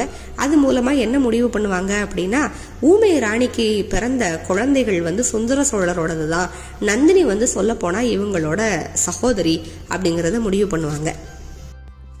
இப்போ ஆதித்த கரிகாலர் கடம்பூரில் விருந்துக்காக காஞ்சிபுரத்திலிருந்து கிளம்பிடுவார் அழைப்பு இல்லாததுனால திருக்கோவிலூர் மலையமான் கூட வரமாட்டார். ஆனால் மலையமான் கிட்ட கடைசியாக கிளம்புறப்ப எல்லா உண்மைகளையும் கரிகாலர் வந்து சொல்லிடுவார் ரொம்ப எச்சரிக்கையோட ஜாக்கிரதையாக போயிட்டு வரணும் அப்படிங்கிற செய்தியை மட்டும் திருக்கோவிலூர் மலையமான் சொல்லிட்டு எந்நேரம் ஆனாலும் தன்னோட பேரனுக்கு ஆபத்து வந்தால் படைகளை திரட்டி தயாராக வச்சிருக்கணும் அப்படின்னு சொல்லுவார். திருக்கோவலூர் மலையமான். இது நடந்துகிட்டு இருக்கப்ப நம்ம நண்பர்கள் ஆழ்வார்க்கடியானும் வந்தியத்தேவனும் வந்து ஒரு வழியா திருப்புரம்பியம் பள்ளிப்படை காட்டுல இருந்து கிளம்பி கடம்பூருக்கு போவாங்க. அவங்க வந்து கடம்பூருக்கு அது வரைக்கும் கரிகாலர் வராரா இல்லையா அப்படின்ட்டு தெரியாது இல்லையா இவங்களுக்கு? அதனால கடம்பூரை தாண்டி அப்படியே காஞ்சியை நோக்கி போகலாம் அப்படின்னு நினைக்கிறப்ப ஒரு ஐயனார் கோவில் ஒன்று இருக்கும். அந்த ஐயனார் கோவில் கிட்ட பாண்டிய நாட்டு ஆபத்துதவிகள் அந்த இடும்பன்காரி இருப்பான் அப்படிங்கிறத பார்த்துக்கிருவாங்க. அதனால வந்தியத்தேவன் வந்து அங்கே வந்து ஒளிஞ்சிருந்து பார்க்குறப்போ அந்த கோவிலிருந்து ஒரு சுரங்கப்பாதை போகிறத பார்த்துட்டு அந்த சுரங்கப்பாதை வழியாக கீழே இறங்கி உள்ளே என்ன இருக்குன்னு பார்க்கறதுக்காக போவான் அது எங்கே போய் முடியும்னா கடம்பூர் அரண்மனை வேட்டை மண்டபத்தில் போய் முடியும். வேட்டை மண்டபத்திலிருந்து அவன் இருக்கிறப்பவே இப்போ அதே சுரங்கப்பாதை வழியாக ரவிதாசன் உள்ளிட்ட ஆளுக வருவாங்க. எப்படி தப்பிக்கிறதுன்னு தெரியாமல் முடிச்சப்ப இன்னொரு ஒரு வழியை கண்டுபிடிப்பான். அது வந்து அந்த புறத்துக்கு கொண்டு போய் விட வேட்டை மண்டபத்திலிருந்து அந்த புறத்தில் இருக்கிற ஒரு அறைக்கு அங்கே இளவரசி மணிமேகலையோட உதவியோட அங்கே எப்படியோ சமாளிப்பான் வந்தியத்தேவன். மணிமேகலைக்கு வந்து வந்தியத்தேவன் மேலே தான் ஏற்கனவே ரொம்ப காதல் இருக்கும். ஏன்னா ஆரம்பத்தில் கந்தமாறன் வந்து வந்தியத்தேவனுக்கு கல்யாணம் பண்ணி வைக்க போகிறதா சொல்லியிருப்பான். ஆனால் அதுக்கப்புறம் வீட்டில் எல்லாரும் பேச்சை மாற்றிடுவாங்க ஆனாலுமே மணிமேகலைக்கு வந்தியத்தேவன்னா ரொம்ப பிடிக்கும். கடைசியாக கந்தமாறனை வந்தியத்தேவன் குத்திட்டான் அப்படின்னு கேள்விப்பட்டதுலேருந்து கொஞ்சமாக வெறுப்பும் இருக்கும். மணிமேகலை வந்தியத்தேவனுக்கு உதவி செஞ்சுக்கிட்டு இருக்கிற சமயத்திலேயே அந்த அறை இருக்கு இல்லையா? அந்த அறைக்கு வந்து ஒரு வாசல் ஒன்று இருக்கும். அது இல்லாமல் இந்த வேட்டை மண்டபத்துக்குள்ளே இருந்து வர்ற ஒரு ரகசிய வழி ஒன்று இருக்கும். இதுவும் இல்லாமல் படி வச்சு யாழ் களஞ்சியம் வழியாக இசைக்கருவிகள் வச்சிருக்கிற ஒரு அறை இருக்கும். அந்த அறையிலிருந்து வெளியில் போகலாம். அந்த அறைக்குள்ளே போன வந்தியத்தேவன் வந்து அங்கேருந்து அப்படியே வெளியே வந்து மணிமேகலை கிட்டே சொல்லாமல் கொள்ளாமல் அங்கேருந்து தப்பிச்சிருவான். தப்பிச்ச கோட்டை மதுல தாண்ட முயற்சி பண்ணிக்கிட்டு இருக்கிறப்ப தான் பெரிய பழுவேற்றையரும் நந்தினியும் கோட்டை வாசல் வழியா உள்ள வந்துகிட்டு இருப்பாங்க. ஆழ்வார்க்கடியான் சரியா இந்த இடத்துல தான் வந்தியத்தேவன் குதிப்பாங்கிறத தெரிஞ்சுக்கிட்டு அங்க வந்து காத்துக்கிட்டு இருப்பான். இவங்க ரெண்டு பேரும் சேர்ந்து அங்கிருந்து தேவராளனையும் அடிச்சு போட்டுட்டு ரெண்டு குதிரைகள் பிடிச்சு அங்கிருந்து போய் நேர கரிகாலரை வர்ற வழியில சந்திப்பாங்க. கரிகாலர் பார்த்திபேந்திரன் கந்தமாறன் இவங்க மூணு பேர் வந்துகிட்டு இருப்பாங்க. இப்போ இவங்க போய் சேர்ந்துக்கிருவாங்க.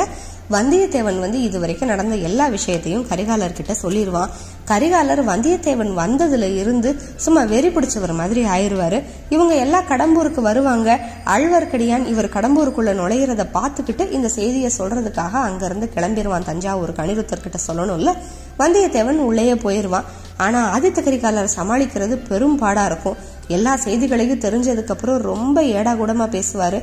பெரிய பழுவேற்றையர் சம்புவரையர் இவங்க எல்லாருமே கரிகாலர்கிட்ட பேசுறதுக்கே அப்படி நடு நடுங்குவாங்க.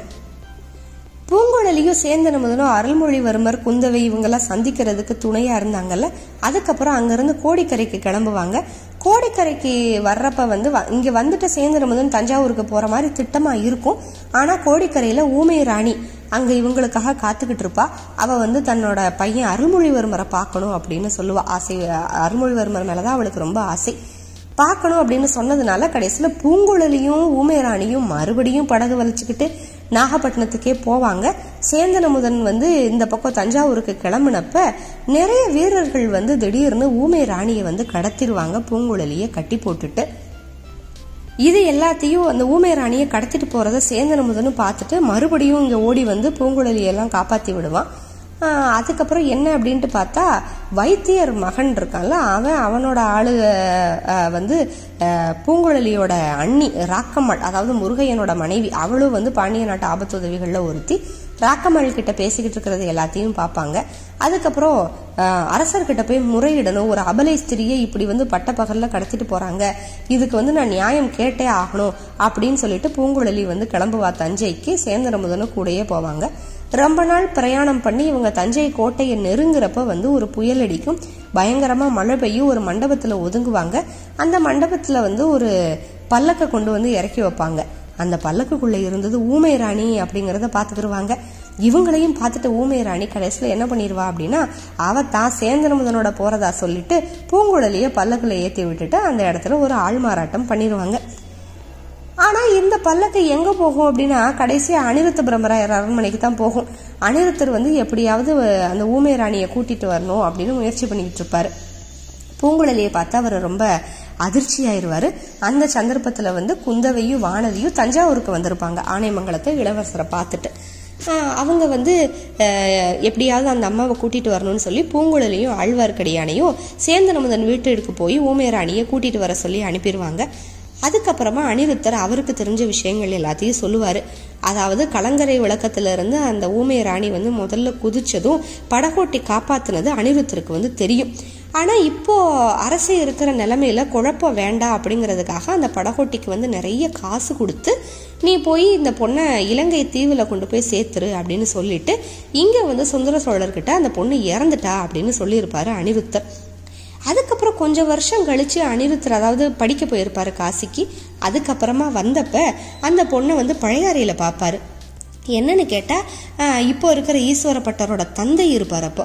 அவர் என்ன சொல்லுவார்னா இந்த பொண்ணு வந்து அரண்மனை தோட்டத்தில் ரெட்டை குழந்தை பெற்றுட்டு அதுக்கப்புறம் ஓடி போயிட்டா. அப்பப்போ யாருக்கும் தெரியாமல் வருவா நான் பார்ப்பேன் வந்து அந்த குழந்தைகளை பார்த்துட்டு போயிடுவா அப்படின்னு சொல்லுவார். அந்த குழந்தைகள் வந்து என்ன ஆச்சு அப்படிங்கிற ரகசியம் வந்து எனக்கு தெரியாது அப்படின்னு சொல்லிடுவார் அனிருத்தர் இந்த இடத்துல. இப்போ பூங்குழலியும் ஆழ்வார்க்கடியானும் சேந்திரமுதன் வீட்டுக்கு போய் ஒரு வழியாக ஊமை ராணியை பேசி சம்மதம் சொல்ல வச்சு இங்கே கூட்டிகிட்டு வருவாங்க. இங்கே கோட்டைக்குள்ளே வேலைக்கார படை இப்படி கூட்டமெல்லாம் நடக்கும் அங்கங்கே கலகமெல்லாம் நடந்துக்கிட்டு இருக்கும். இங்கே உள்ள வந்து அந்த கூட்டத்தில் ஊமை ராணியை வந்து தவற விட்டுருவாங்க சொல்லப்போனால் கூட்டத்துக்குள்ள ஊமை ராணி வந்து ரவிதாசனையும் சோமன் சம்பவனையும் பார்த்துருவா. அதனால இவங்க ரெண்டு பேர்கிட்ட இருந்து தப்பிச்சு அவங்கள தொடர்ந்து போக ஆரம்பிச்சிருவா. சரி கோட்டைக்குள்ள வந்தாச்சு எப்படியாவது தேடி கண்டுபிடிச்சிடலாம் அப்படின்னு நினைப்பாங்க ஆழ்வார்க்கடியானும் அனிருத்தரும் ஆழ்வார்க்கடியானும் அவன் பங்குக்கு நிறைய இடத்துல தேடிக்கிட்டே இருப்பான். இந்த ஊமை ஸ்திரீ வந்து அவங்க பின்னாடியே போவா. வழக்கம் போல ரவிதாசனும் சோமன் சாம்பவனும் அந்த பழைய பழுவூர் அரண்மனை வந்தியத்தேவன் ஏறி குதிச்சாலும் அதே வழியில ஏறி குதிப்பாங்க. அவங்க வந்து அந்த நந்தினியோட தாதி ஒரு வாசுகி அப்படிங்கிற பொண்ணு மூலமா பொக்கிஷ நிலவரையோட சாவியை வாங்கிக்கிட்டு இவங்க ரெண்டு பேரும் பொக்கிஷ நிலவரைக்குள்ள போவாங்க. மந்தாகினி அதாவது அவ பேர் வந்து மந்தாகினி ஊமை ராணியோட பேர். அனிருத்தர் பேசுறப்ப தான் நம்மளுக்கு அது தெரியும். மந்தாகினியும் இவங்களுக்கு உள்ளவே வந்து போயிடுவா உள்ளே போனால் அது மூலமாக என்ன தெரிஞ்சுக்கிடுவா அப்படின்னா பொக்கிஷ நிலவரைக்கு அடியிலிருந்து இன்னொரு ஒரு சுரங்கப்பாதை போகுது. அது வந்து சக்கரவர்த்தியோட சயன கிரகத்துக்கு மேலே போகுது. அங்கே போய் நின்று ஒரு ஈட்டி இருந்து சக்கரவர்த்தியை எப்படி கொல்லணும் அப்படிங்கிறத சொல்லி கொடுத்துட்டு ரவிதாசன் வெளியில் கிளம்பி போயிருக்கான். இது சோமன் சாம்பவன் இங்கே காத்திருந்து சந்தர்ப்பம் வர்றப்ப சக்கரவர்த்தியை கொல்ல போகிறான் அப்படிங்கிற விஷயம் மந்தாகினிக்கு வந்து தெரிஞ்சு போயிடும் அவளோட உள்ளுணர்வு மூலமா அந்த சுரங்கப்பாதை வழியாகவே அவ போய் மேல இருந்து சக்கரவர்த்தியையும் பார்த்துருவா. இத்தனை வருஷம் கழிச்சு. அன்னைக்கு இரவு வந்து அனிருத்தர் ஆழ்வார்க்கடியான் பூங்குழலி குந்தவை வானதி இவங்க எல்லாரும் சக்கரவர்த்தி கிட்ட போய் நிறைய பேசுவாங்க. உண்மையெல்லாம் சொல்லுவாங்க இப்படி அந்த ஊமை ராணி உயிரோட தான் இருக்கா அப்படிங்கிறதா சொல்லுவாங்க. ஆனா சக்கரவர்த்தி வந்து அதை பெருசா எடுத்துக்க மாட்டாரு. அவருக்கு சித்தபிரமையும் இருக்கும் இல்லையா? ஏன்னா முத நாள் இரவு தான் வந்து அருள்மொழிவர்மர் நாகப்பட்டினம் சூடாமணி விகாரத்துல பத்திரமா இருக்காருன்னு சொல்லியிருப்பாங்க. ஆனா முத நாள் தான் நாடு முழுக்க பயங்கரமா புயல் அடிச்சிருக்கும். நாகப்பட்டினத்துல பெரிய சேதம் அப்படின்னு சொல்லிட்டுலாம் செய்தி வந்திருக்கும். இதனால சக்கரவர்த்தி தூக்கம் இல்லாம ரொம்ப மனக்கலக்கத்தோட இருப்பார். அப்புறம் ஒரு வழியா ஒரு சந்தர்ப்பத்தில் மந்தாகினி வந்து அந்த அறைக்கு உள்ளேயே வந்துடுவா எல்லாரும் சந்திச்சிருவாங்க. சந்திச்சு மந்தாகினியோட ரொம்ப நட்பா சுந்தர சோழரோட மனைவியில இருந்து குந்தவை வானதி பூங்குழலி எல்லாருமே ஒன்றா இருப்பாங்க. அப்ப வந்து அவளுக்கு ரெண்டு குழந்தை பிறந்ததாகவும் அந்த அதுல வந்து ஒரு குழந்தை வந்து நந்தினி. நந்தினி வந்து சொல்லப்போனால் உங்களோட பொண்ணு அப்படிங்கிற விஷயத்தெல்லாம் அனிருத்தர் வந்து சக்கரவர்த்தி கிட்ட சொல்லுவாரு. ஆனா சக்கரவர்த்தி அதுக்கு பயங்கரமா சிரிச்சிட்டு அதை வந்து ஏத்துக்க மாட்டாரு. இப்போ இந்த புயல் வந்து இங்க பூங்குழலி சேந்தனமுதன் வந்து தஞ்சை அரண்மனைக்கு கிட்ட வந்தப்போ புயல் அடிச்சதுல அப்போ மற்ற இடங்கள்ல எல்லாம் என்ன நடக்குது அப்படின்ட்டு பார்த்தோம் அப்படின்னு சொன்னா அங்க கடம்பூர் அரண்மனையில வந்து ஆதித்த கரிகாலரை சமாளிக்க முடியாம எல்லாரும் திணறிக்கிட்டு இருப்பாங்கல்ல அப்போ வந்து கடைசி ஆதித்த கரிகாலரே வந்து ஒரு பஞ்சாயத்துக்கு வந்துருவாரு. என்ன அப்படின்னா எனக்கு அரசாட்சி வேணாம். நீங்க சோழ சாம்ராஜ்யத்தை ரெண்டா பிரிச்சு எனக்கு பாதி மதுராந்தகருக்கு பாதிகள்லாம் கொடுக்க வேண்டாம். முழுசா மதுராந்தகனே வச்சுக்கட்டும் ஆனால் ஒரே ஒரு வேண் இது கட்டளை என்ன அப்படின்னு சொன்னால் நான் வந்து வடதிசை படையெடுப்புக்கு தயார் பண்ணுறதுக்கான அத்தனை செலவுகள் தளவாடங்கள் எல்லாமே வந்து எனக்கு வந்து சேரணும். இதெல்லாம் நீங்கள் சரின்னு சொன்னால் நான் வந்து ராஜ்யத்தை விட்டு கொடுக்கறதுக்கு வந்து தயார் அப்படிம்பாரு ஆதித்த கரிகாலர். ஒரு வழியா வந்த வேலை முடிஞ்சிச்சு அப்படின்னு நினச்ச பெரிய பழுவேற்றையர் சரி நம்ம தஞ்சாவூருக்கு போய் மதுராந்தகரை பார்த்து சின்ன பழுவேற்றையரை பார்த்து கொஞ்சம் அவங்களையும் கூட்டிட்டு வந்து கலந்து ஆலோசனை பண்ணிக்கலாம் அப்படின்னு முடிவு பண்ணி தஞ்சைக்கு கிளம்புவாரு. நந்தினி கூட போறதுக்கு மறுத்துருவா. என்னென்னமோ காரணம் சொல்லி அவரை மட்டும்தான் அனுப்பி வைப்பா. பெரிய பழுவேற்றையர் தஞ்சைக்கு கிளம்பி போன அன்னைக்கு எல்லாருமே ஆண்கள் எல்லாருமே வேட்டைக்கு போவாங்க. நந்தினியும் மணிமேகலையும் நீராழி மண்டபத்துக்கு நீராடுறதுக்காக போவாங்க. ஒரு சந்தர்ப்பத்தில் இவங்க எல்லாருமே நீராழி மண்டபத்தில் சந்திப்பாங்க. அதாவது நந்தினி மணிமேகலை வந்தியத்தேவன் ஆதித்த கரிகாலன். அந்த இடத்துல வந்தியத்தேவனை பற்றி ரொம்ப அவதூறான விஷயங்கள் எல்லாத்தையும் நந்தினி கரிகாலர்கிட்ட சொல்லி அவரோட மனசை லேசாக மாற்றி வைப்பா. கரிகாலர் வந்து நீ என்னோட சகோதரி அப்படின்னு சொல்லுவார். வந்தியத்தேவன் கொண்டு வந்த செய்திகளில் இருந்து ஆனால் அதுக்கு வந்து நந்தினி இல்லை அப்படின்னு சொல்லுவா. உங்களுக்கு தெரியாத ரகசியங்கள் இருக்கு. சமயம் வர்றப்ப நம்ம ரெண்டு பேரும் தனித்து இருக்கிறப்ப வந்து நான் இது எல்லாத்தையும் சொல்றேன். அப்படின்னு சொல்லிடுவா. அந்த இடத்துல இவங்க இருக்கிறப்ப தான் பயங்கரமாக புயல் அடிக்கும். இந்த புயல்ல இருந்து இவங்களை கூட்டிட்டு போறதுக்காக சம்புவரையரே வந்து பெரிய படகுகள் எடுத்துட்டு வந்து இவங்களை காப்பாற்றி கூட்டிட்டு போவார். இந்த புயல் அடித்த அன்னைக்கு வந்து நாகப்பட்டினத்தில் ரொம்ப சேதமாச்சு அப்படின்னு நம்ம சொன்னோம்ல நாகப்பட்டினம் சூடாமணி விகாரமே வந்து மூழ்கி போயிடும் அந்த புயலில் அங்கேருந்து எப்படியோ தப்பிப்பார் இளவரசர் அருள்மொழிவர்மர். நம்ம படகோட்டி முருகையன் மூலமாக தான் தப்பிப்பார். நிறைய பிரச்சனைகளுக்கு அப்புறமா அங்கேருந்து இவங்க ஆணையமங்கலம் சோழர் மாளிகைக்கு போவாங்க. அங்கே தான் வந்து முருகையன் மூலமாக என்ன தெரிஞ்சுக்கிருவாரு அப்படின்னு சொன்னால் தன்னோட மனைவி ராக்கம்மாளை துணை வச்சுக்கிட்டு வைத்தியர் மகன் பினாகபாணி வந்து அந்த ஊமையராணியை கடத்திட்டு போயிட்டான் அப்படிங்கிற விஷயத்தெல்லாம் தெரிஞ்சுக்கிருவாரு. ஊமை ராணிக்கு ஒரு ஆபத்து அப்படின்னு சொல்லவும் அருள்மொழிவர்மருக்கு பொறுக்காது. சரி நான் மாறு வருஷத்தில் இப்பவே தஞ்சைக்கு போறேன். ஊமை ராணி மந்தாகினி தேவியை காப்பாத்திட்டு தான் அடுத்த வேலை அப்படின்ட்டு அங்கேருந்து மாறு விஷயத்துல கிளம்புவாரு. ஆனா முருகையனோட மனைவி ராக்கம்மாள் பாண்டிய நாட்டு ஆபத்துதவி இல்லையா? அவ வந்து கூட்டத்துல சத்தம் போட்டு இதுதான் அருள்மொழிவர்மர் அப்படிங்கிறத வெளிப்படுத்திடுவா. இப்ப வேற வழியே இருக்காது. மக்கள் கூட்டம் எல்லாம் கூட இவர் வந்து ரொம்ப நிதானமாக போக வேண்டியதாயிரும். நாகப்பட்டினம் மக்களோட விருந்து எல்லாத்தையுமே ஏற்றுக்கிட்டு மதியானத்துக்கு மேலே தான் அங்கேருந்து புறப்படுவாங்க. பெரிய கூட்டத்தோட புறப்படுவாங்க. பெரிய பழுவேட்டரையர் அங்கே கடம்பூர்லேருந்து கிளம்புனார்ல தஞ்சைக்கு அவரும் கொள்ளிடத்தில் போய்கிட்டு இருக்கிறப்ப இதே புயலில் வந்து மாட்டிக்கிடுவார் மாட்டி க படகு வந்து கவுந்து கடைசியில் வெள்ளத்தில் அடிச்சிட்டு போய் பெரிய பழுவேட்டரையர் ஒரு துர்கா பரமேஸ்வரி சன்னதிக்கு வந்து போய் கரையேறிடுவார். அங்கேயே தான் காத்துக்கிட்டு இருப்பார். புயல் ஓஞ்சு வெள்ளம் வடிகிற வரைக்கும். புயல் ஓஞ்சிரும். ஆனால் எங்கே பார்த்தாலும் வெள்ளக்கடாய் இருக்கும். அங்கேருந்து கிளம்பவே முடியாது. வெள்ளம் வடிகிறதுக்காக காத்துக்கிட்டு இருப்பாரு. இளவரசர் அருள்மொழிவர்மர் அன்னைக்கு வந்து திருவாரூர்ல வந்து தங்குவார். ஏன்னா திருவாரூர்ல இருந்து போகவே முடியாது. எங்க பார்த்தாலும் வெள்ளக்கடாய் இருக்கும். கொஞ்ச நேரம் நம்ம பொறுக்கணும்னு சொல்லிட்டு வேற வழியே இல்லாம திருவாரூர்ல வந்து தங்குவாங்க. அந்த இடத்துல யானை பாகனை வந்து கடத்திக்கிட்டு போய் இந்த பாண்டிய நாட்டு ஆபத்துதவிகள் ரேவதாச கிரமவித்தன்னு ஒருத்தன் அவன் அவனை பயமுறுத்துறது இது எல்லாத்தையுமே வந்து படகோட்டி முருகையன் பார்த்துட்டு வந்து அருள்மொழிவர்மர்கிட்ட சொல்லுவான். மறுநாள் காலையில இளவரசர் வந்து யானைக்கு பக்கத்துல வர்றப்ப யானை பாகன் இருக்க மாட்டான். ஆனா யானை பாகனுக்கு பதிலா அந்த ரேவதாச கிரம கிரமவித்தன் அங்குசத்தோட ஓடி வருவான். அங்குசம் வச்சு அந்த இடத்துல வந்து யானையில இருந்தே அருள்மொழிவர்மரை கொள்றதா இவங்க திட்டம் போட்டிருப்பாங்க. ஆனா யானை வந்து வர்ற யானை பாகனை அடையாளம் கண்டுகிட்டு அவனை தூக்கி அடிச்சிட்டு அந்த இடத்துல பிரச்சனை பண்ணும். உடனே அருள்மொழிவர்மர் யானை மேலே ஏறி யானைக்கு மதம் பிடிக்க வச்சு யானையை செலுத்திக்கிட்டு ரொம்ப வேகமாக அந்த மக்கள்கிட்ட இருந்து தப்பிச்சு தஞ்சாவூரை நோக்கி போக ஆரம்பிச்சிருவாரு.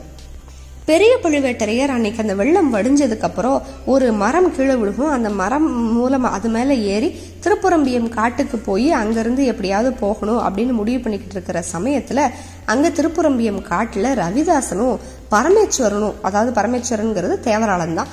அவனை வந்து அவங்க ரெண்டு பேரும் பேசுறத அவர் கேட்டுருவாரு.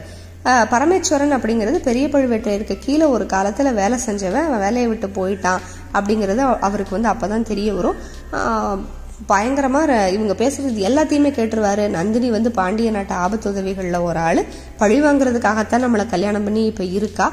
அதோட ஒரே நேரத்தில் வந்து மூ- ஒரே நாளில் வந்து மூணு பேரோட உயிரை வந்து எடுக்க போகிறாங்க அதாவது நாகப்பட்டினத்தில் அங்குசம் வழியாக அருள்மொழிவர்மர் அதே மாதிரி சக்கரவர்த்தி வந்து சோமன் சம்பவம் நாங்கள் பொக்கிஷன் நிலவரையில் காத்துக்கிட்டு இருக்கான்.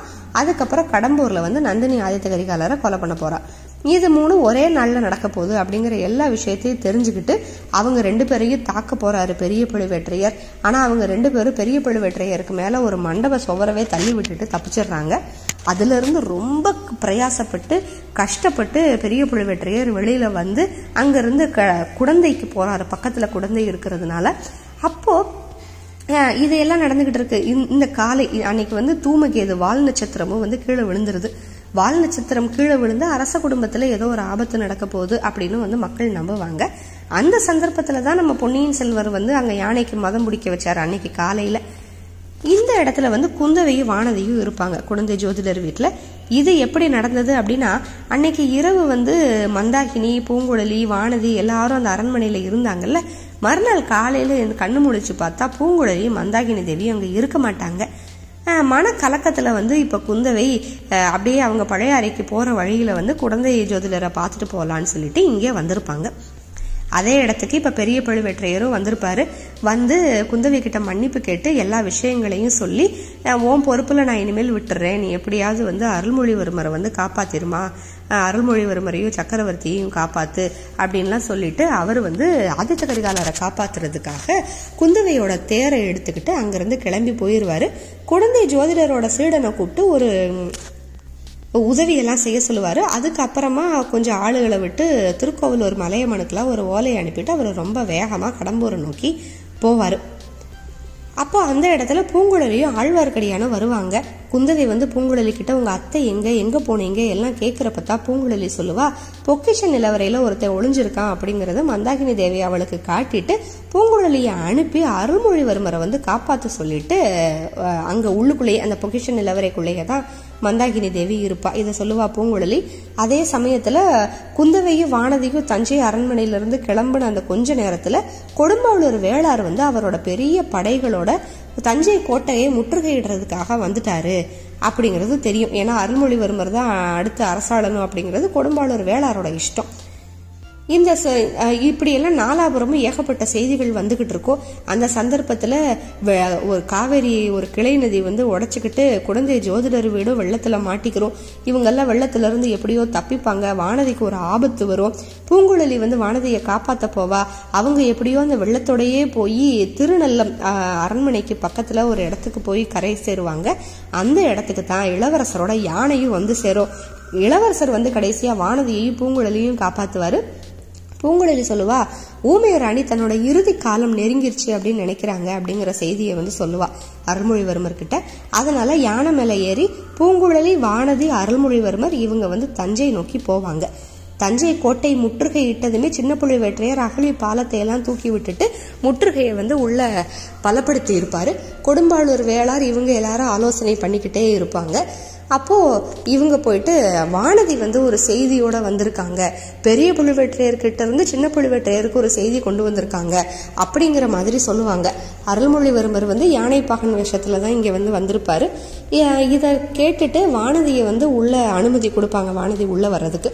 கொடும்பாளூர் வேளார் வந்து இந்த இடத்துல சந்திச்சு உள்ளே போகாத அப்படின்னு சொன்னாலுமே வானதி வந்து கேட்க மாட்டா. அப்புறம் இவங்க கோட்டைக்குள்ளே போய் வானதியும் பூங்குழலியும் அரசரோட அரண்மனைக்கு உள்ள போகிற சந்தர்ப்பத்தில் வந்து இது பொன்னியின் செல்வன் அப்படிங்கிறத கண்டுபிடிச்சிருவார் சின்ன பழுவேற்றையர். அங்கே பக்கத்தில் இருந்த வீரர்கள் எல்லாத்துக்குமே தெரிஞ்சிடும் அப்புறம் எல்லாரும் போய் உள்ள அரசரை பார்ப்பாங்க. பார்த்துக்கிட்டு இருக்கிறப்ப தான் வந்து பூங்குழலி சின்ன பழுவேற்றையர்கிட்ட வந்து சொல்லுவாள் பொக்கிஷ நிலவரையில் இப்படி ஒருத்தன் வந்து மறைஞ்சிருக்கான். இது வந்து உங்களுக்கு தெரியல அப்படின்லாம் சொல்கிறப்ப அதை விசாரிக்கிறதுக்காக பூங்குழலியும் சின்ன பழுவேற்றையரும் போவாங்க. பாதி தூரத்தில் வந்து அரண்மனைக்குள்ளேருந்து ஒரு பெரிய சத்தம் கேட்கும். பூங்குழலி உடனே அந்த இடத்த விட்டு அரண்மனைக்குள்ளே ஓடி போவா. என்ன அப்படின்னு பார்த்தா சே- சோமன் சாம்பவன் வந்து இப்போ சரியாக சக்கரவர்த்தி மேலே வேல் எரிஞ்சிருப்பான் அந்த வேலை வந்து மந்தாகினி தேவி தன்னோட நெஞ்சில தாங்கி உயிரை விடுற தருவாயில் இருப்பாள் ஆனால் என்ன ஒரு அதிசயம் நடக்கும்னா இந்த இடத்துல இவ்வளவு நாளாக பக்கவாதத்தில் விழுந்து கிடந்த சுந்தர சோழ சக்கரவர்த்தி வந்து கட்டில விட்டு எந்திரிச்சு நடந்து வந்து மந்தாகினியை தன்னோட மடியில் தாங்கியிருப்பார். இத்- இருபத்தஞ்சு வருஷம் கழிச்சு சந்திச்சுக்கிட்ட இந்த ரெண்டு காதலர்களும் நிறைய பேசிக்கிடுவாங்க மந்தாகினி பேசுறது எல்லாமே சுந்தர சோழருக்கு மட்டும்தான் புரியும். கடைசியா கேட்பாரு உனக்கு ரெண்டு குழந்தைங்க பிறந்ததா சொல்றாங்க. அது யாரு எங்க இருக்காங்கன்னு சொல்லு. என்னாலான உதவிகளை வந்து அவங்களுக்கு பண்றேன். அப்படின்னு சொல்றப்ப அவங்க வந்து அருள்மொழிவர்மரை தான் காமிச்சிட்டு இறந்து போவாங்க. இதுக்கு அப்புறம் வந்து அந்த வேலை எரிஞ்சிட்டு தப்பிச்சு போனவனை பிடிக்கிறதுக்காக சின்ன பழுவேற்றையரும் பூங்குழலியும் போவாங்க. மறுபடியும் அந்த இடத்துல வந்து சம்- சம்மந்தம் இல்லாமல் மதுராந்தகனங்க சுத்திக்கிட்டு இருக்கிறத பார்த்து அவனை கொண்டு போய் அரண்மனையில் விடுறதுக்கு போயிடுவார் சின்ன பழுவேற்றையர் ஏன்னா பழி வந்து மதுராந்தகன் மழை விழுந்துடக்கூடாதுன்னு சொல்லிட்டு அதனால அந்த சோமன் சம்பவனும் அந்த இடத்துல இருந்து தப்பிச்சிருவான்.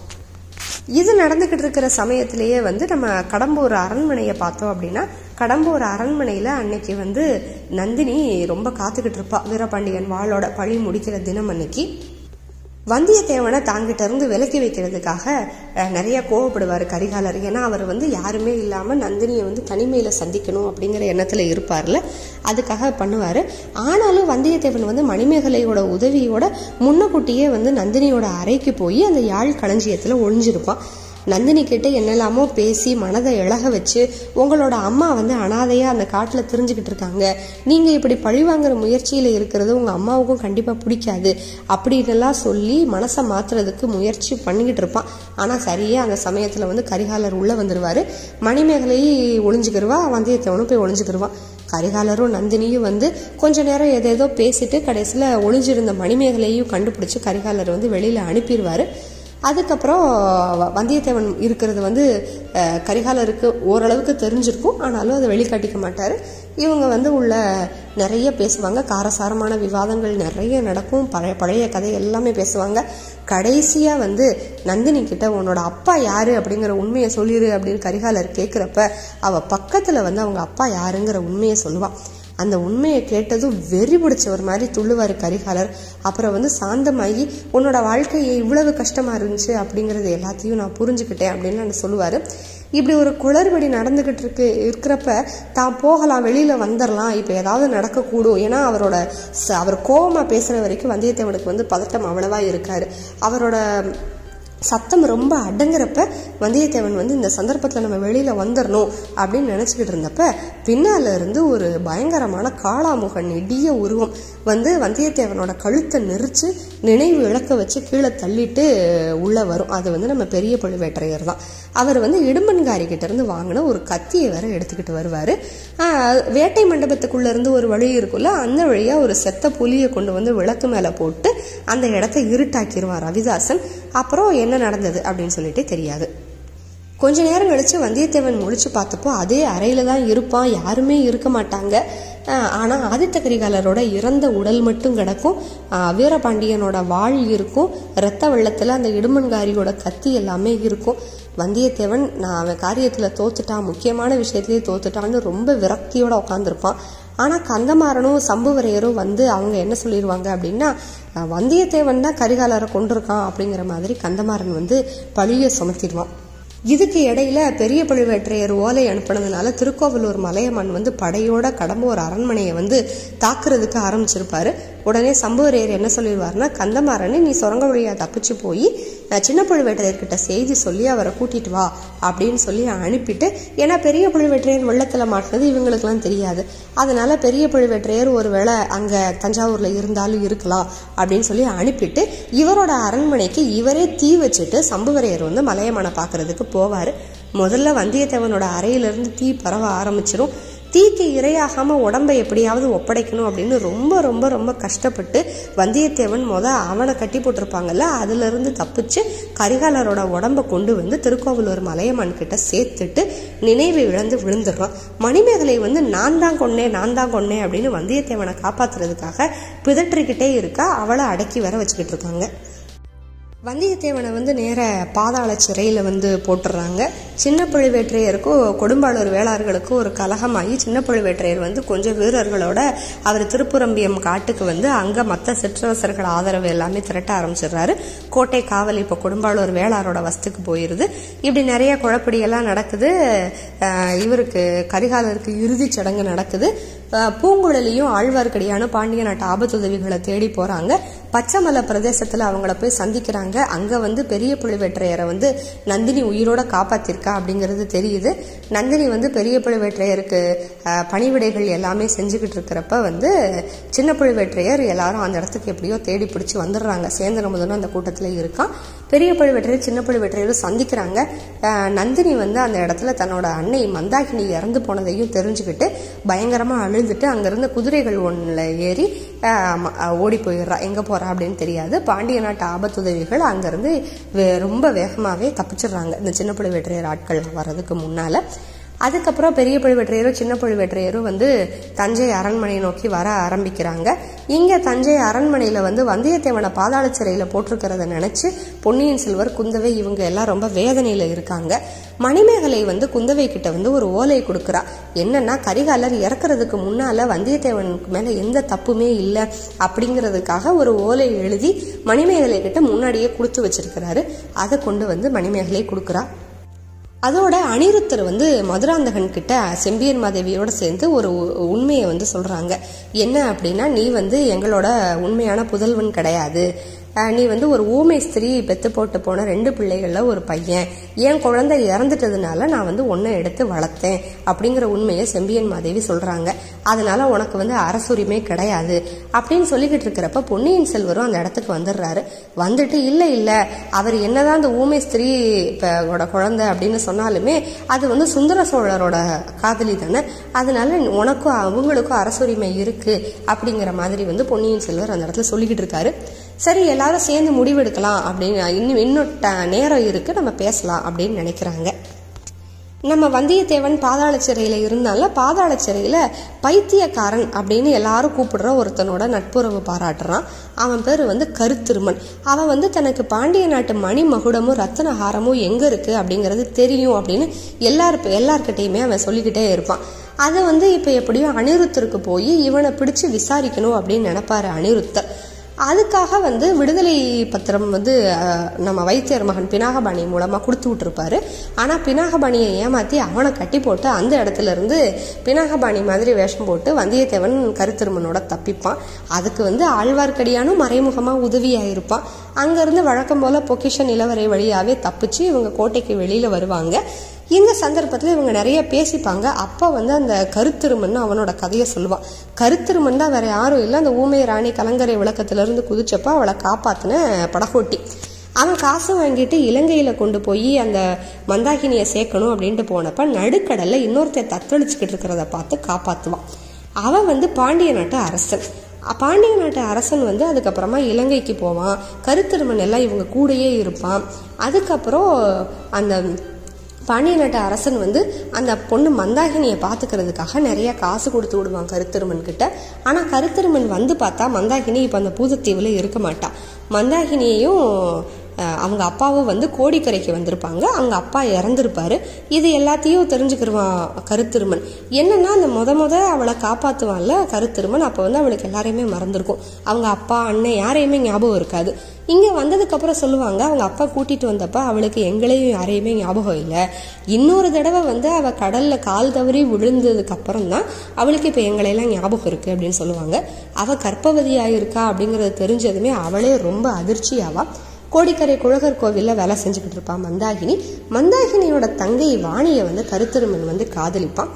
இது நடந்துகிட்டு இருக்கிறப்ப தான் செம்பியன் மாதேவி மந்தாகினியை பார்த்து இறக்கப்பட்டு தன்னோட அரண்மனைக்கு கூட்டிட்டு போயிடுவாங்க கருத்தருமன் வந்து பாண்டிய அரசரை மறுபடியும் போர்க்களத்தில் சந்திப்பான். அங்கேயுமே வந்து பாண்டிய அரசர் அந்த எப்படியாவது சந்தர்ப்பம் கிடைச்சா மந்தாகினியை பா கூட்டிகிட்டு வர சொல்லி சொல்லுவார்.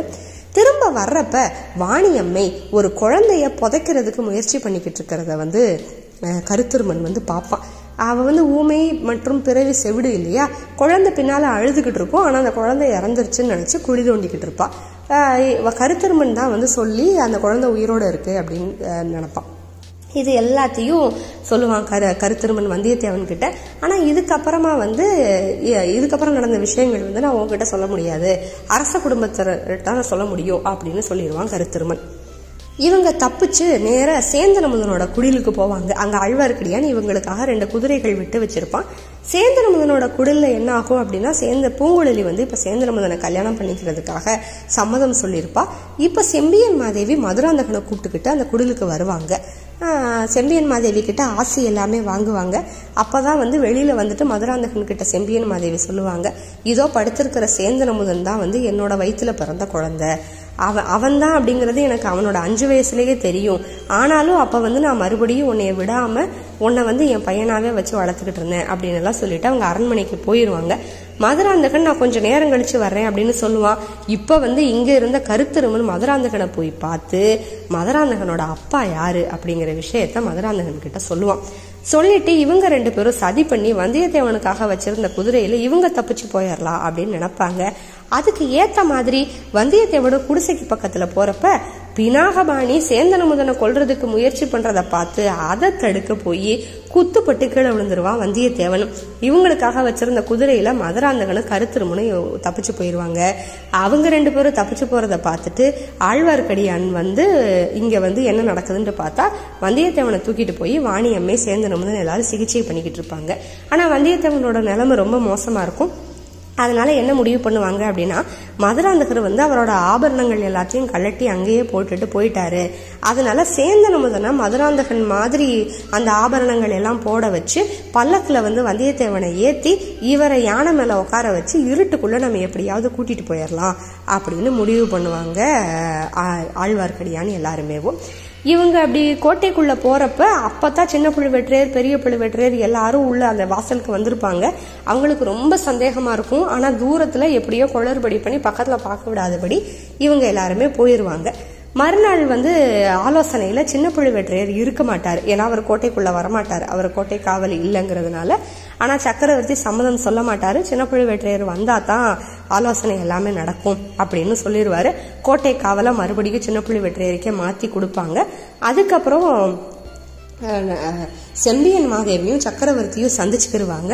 அந்த சந்திப்போட முடிவுல சேந்தன் முதன் தான் உண்மையான பையன். அந்த பழைய மதுராந்தகன் எங்கன்னே காணும் அப்படிங்கிற விஷயமும் சக்கரவர்த்தி அப்புறம் ரொம்ப நெருங்கி இருக்கிறவங்களுக்கு மட்டும் தெரிய வரும். அனிருத்தர் எல்லாருக்குமேவும். ரொம்ப வருஷம் கழிச்சு அம்மாவும் பையனும் ஒன்று சேருவாங்க. வந்தியத்தேவனை வந்து ஒரு மறைவான அரண்மனை அந்தப்புற அரண்மனையில் வச்சு சிகிச்சை அளித்து காப்பாற்றிருப்பாங்க அப்- அதுக்கப்புறம் இது ரெண்டு மூணு நாள் கழித்து வந்து மறுபடியும் அத்தனை பேரோடைய ஆலோசனை எல்லாமே நடக்கும். கரிகாலரை வந்து யார் கொலை பண்ணது? இப்போ அடுத்து அரியணைக்கு யார் வரப்போகுது வரப்போகிறது அப்படின்னு எ- எல்லா இவ்வளோ நாள் நடந்த குளறுபடிக்கு ஏகப்பட்டது நடந்துக்கிட்டு இருக்கிறப்ப கந்தமாறன் வந்து இவ்வளோ நேரத்துக்கு என்ன பண்ணியிருப்பான் அப்படின்னா குதிரையில தப்பிச்சு போனது மதுராந்தகன் கருத்திருமன்னு தெரியாம வந்தியத்தேவன் தப்பிச்சு போறான் அப்படின்னு சொல்லி பின்தொடர்ந்து போன கந்தமாறன் வந்து அங்க மதுராந்தகனை தவற விட்டுருப்பான். அந்த இடத்துல வ- வந்- மதுராந்தகன் மேல ஈட்டி எரிஞ்சிட்டு வந்தியத்தேவனை கொண்டுட்டேன் அப்படின்னு நினைச்சுக்கிட்டு வந்து இங்க வந்து சொல்லுவான். நீங்கள் சொல்லிக்கிட்டு இருக்கிறப்பவே இந்த ஆலோசனை நடக்கிறப்ப என்ன நடக்கும் அப்படின்னா வந்தியத்தேவன் தனி அறையில் இருந்தால அங்கே வந்து வந்தியத்தேவன் அது மணிமேகலை வந்து ஆற்றுல விழுந்துட்டா அப்படிங்கிறத பார்த்துக்கிட்டு மணிமேகலையை காப்பாற்றி கூட்டிகிட்டு வர்றவன் தவறுதலாக வந்து இந்த ஆலோசனை அறைக்குள்ளேயும் காவலர்களை தள்ளி விட்டு உள்ளே வந்துடுவான் அதுக்கப்புறம் பெரிய புலிவெற்றியர் ஆரம்பத்திலிருந்து அவர் பண்ண தவறுகள் எல்லாத்தையும் சொல்லி கடைசியாக வந்து அவரோட உயிரை அவரே மாச்சிக்கிடுவார் இந்த இதே நேரத்தில் வந்து இப்போ புதுசாக வந்திருக்க சேந்தன முதனும் அரியணை வேண்டாம் அப்படின்னு சொல்லிடுவார். பொன்னியின் செல்வர் தான் முடிசூட்டிக்கிறேன் அப்படின்னு சம்மதமும் சொல்லியிருப்பாரு. இந்த நிலைமையில வந்து பெரிய புலிவெற்றியார் அவரோட இறக்குற தருவாயில ஆழ்வார்க்கடியான மட்டும் கூப்பிட்டு அவர் என்ன சொல்லியிருப்பாருன்னா நான் கத்தி வீசினதுல தான் கரிகாலர் இறந்துட்டாரு அப்படின்னு சொல்லியிருப்பாரு பெரிய பழுவேற்றையர் ஆனா இறக்குற தருவாயில யாருக்கும் தெரியாம ஆழ்வார்க்கடியான் கிட்ட நான் கத்தி வீசுறதுக்கு முன்னாலேயே கரிகாலர் கீழே விழுந்துட்டாரு. வந்தியத்தேவனை காப்பாத்துறதுக்காகத்தான் நான் வந்து இப்படி ஒரு பொய் சொன்னேன் அப்படின்னு சொல்லிட்டு பெரிய பழுவேற்றையரும் இறந்து போயிடுவாரு இது எல்லாத்துக்கும் அப்புறமும் பட்டாபிஷேக நாள் எல்லாமே குறிச்சு இப்ப வந்தியத்தேவன் மேல தப்பு இல்லை அப்படிங்க வந்தியத்தேவனை விடுதலை பண்ணிடுவாங்க கந்தமாறனோட கடம்பூர் அரண்மனை எரிஞ்சு போனதுனால பாலாற்றுக்கு வடக்க இன்னொரு கட்டடம் கட்டிக்கிறதுக்கு சக்கரவர்த்தி அனுமதி கொடுத்திருப்பாரு. பார்த்திபேந்திர பல்லவனை வந்து இப்ப காஞ்சிக்கு அனுப்பியிருப்பாங்க. அங்க இருக்கிற வேலைகள் எல்லாத்தையும் பாத்துக்கிறதுக்கு. வந்தியத்தேவனுக்கு ஒரு வானர் குல அரசுல ஒரு பகுதியை கொடுக்கறதா முடிவு பண்ணியிருப்பாங்க இப்படி நிறைய மாறுதல்கள் நடந்து பட்டாபிஷேகத்துக்கு நாள் குறிச்சிருவாங்க. பட்டாபிஷேக நாள் அன்னைக்கு அருள்மொழிவர்மர் நிறைய பேசி அப்போ வந்து புலவர்கள் எல்லாம் வந்து பேசிக்கிட்டு இருப்பாங்கல்ல அப்போ என்ன நடக்கும் அப்படின்னா ஆழ்வார்க்கடியான் மாறு வேஷத்துல வந்து சின்ன புழுவெற்றையர்கிட்ட என்ன செய்தி சொல்லுவான் அப்படின்னா சின்ன புழுவெற்றையரோட ம மருமகன் தானே பழைய மதுராந்தகன் அவங்க மக வந்து பாண்டிய நாட்டு ஆபத்துதவிகளோட போறா அப்படிங்கிற கவலை தர செய்தியை சொல்லி சின்ன பழுவேற்றையரை அங்கேருந்து அப்புறப்படுத்திடுவான் ஆழ்வார்க்கடியான். அதுக்கப்புறம் பொன்னியின் செல்வர் வந்து நிறைய பேசுவார்.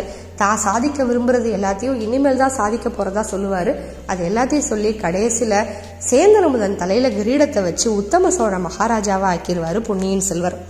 அதனாலதான் பொன்னியின் செல்வனோட ஐந்தாம் பாகத்துக்கு பேரு தியாக சிகரம். இதுதான் ரொம்ப முக்கியமான தருணம் மொத்த பொன்னியின் செல்வன்லேயேவும். இதுக்கப்புறம் போன சின்ன புழுவேற்றையரை தேடிக்கிட்டு வந்தியத்தேவனும் ஆழ்வார்க்கடியானும் போவாங்க. சின்ன புழுவேற்றையர் நேர கொல்லிமலை பிரதேசத்துல போய் தன்னோட மருமகன் பழைய மதுராந்தகனை பார்ப்பாரு அவன் வந்து இப்ப அவன் ஒரு பாண்டிய இளவரசனா பேர் வச்சுக்கிட்டு அமரபுஜங்க நெடுஞ்செழியன்கிற பேர்ல சின்ன புழுவேற்றையர் கூடவே சண்டை போடுவான். அவர் தவறுதலா ஒரு மலை உச்சியிலிருந்து கீழே விழுந்துருவாரு. அவரை காப்பாத்துற பொறுப்பு ஆழ்வார்க்கடியான் கிட்ட கொடுத்துட்டு அவசரமா இந்த செய்தியை சொல்றதுக்காக வந்தியத்தேவன் வந்து இங்க மறுபடியும் வந்திருப்பான். இங்கே வந்து குந்தவையை பார்ப்பான் வானதியை பார்ப்பான் அதுக்குள்ள அருள்மொழிவர்மருக்கும் வானதிக்கும் ரொம்ப அடக்கமான முறையில் கல்யாணம் நடந்திருக்கும். குந்தவை வந்து அவங்களுக்கு வந்தியத்தேவன் மேலே இருக்கிற காதல் கொஞ்சம் கூட குறையலை கொஞ்சம் கூட மறையலை இன்னும் அதே தான் இருக்குது அப்படிங்கிறத உறுதிப்படுத்துவாங்க. அப்போ கந்தமாறன் கிட்டேருந்து வந்தியத்தேவனுக்கு ஒரு ஓலை வரும். மணிமேகலையை கடைசி முறை பார்க்கறதுக்குன்னா உடனே வா அப்படின்னு சொல்லிட்டு இருக்கும். வந்தியத்தேவன் வந்து உடனே அந்த எங்கேருந்து கதை ஆரம்பிச்சதோ அங்கே வீரநாராயணபுரம் ஏரிக்கரைக்கு போவான். அங்கேருந்து நீராழி மண்டபத்துக்கு கூட்டிகிட்டு போவாங்க.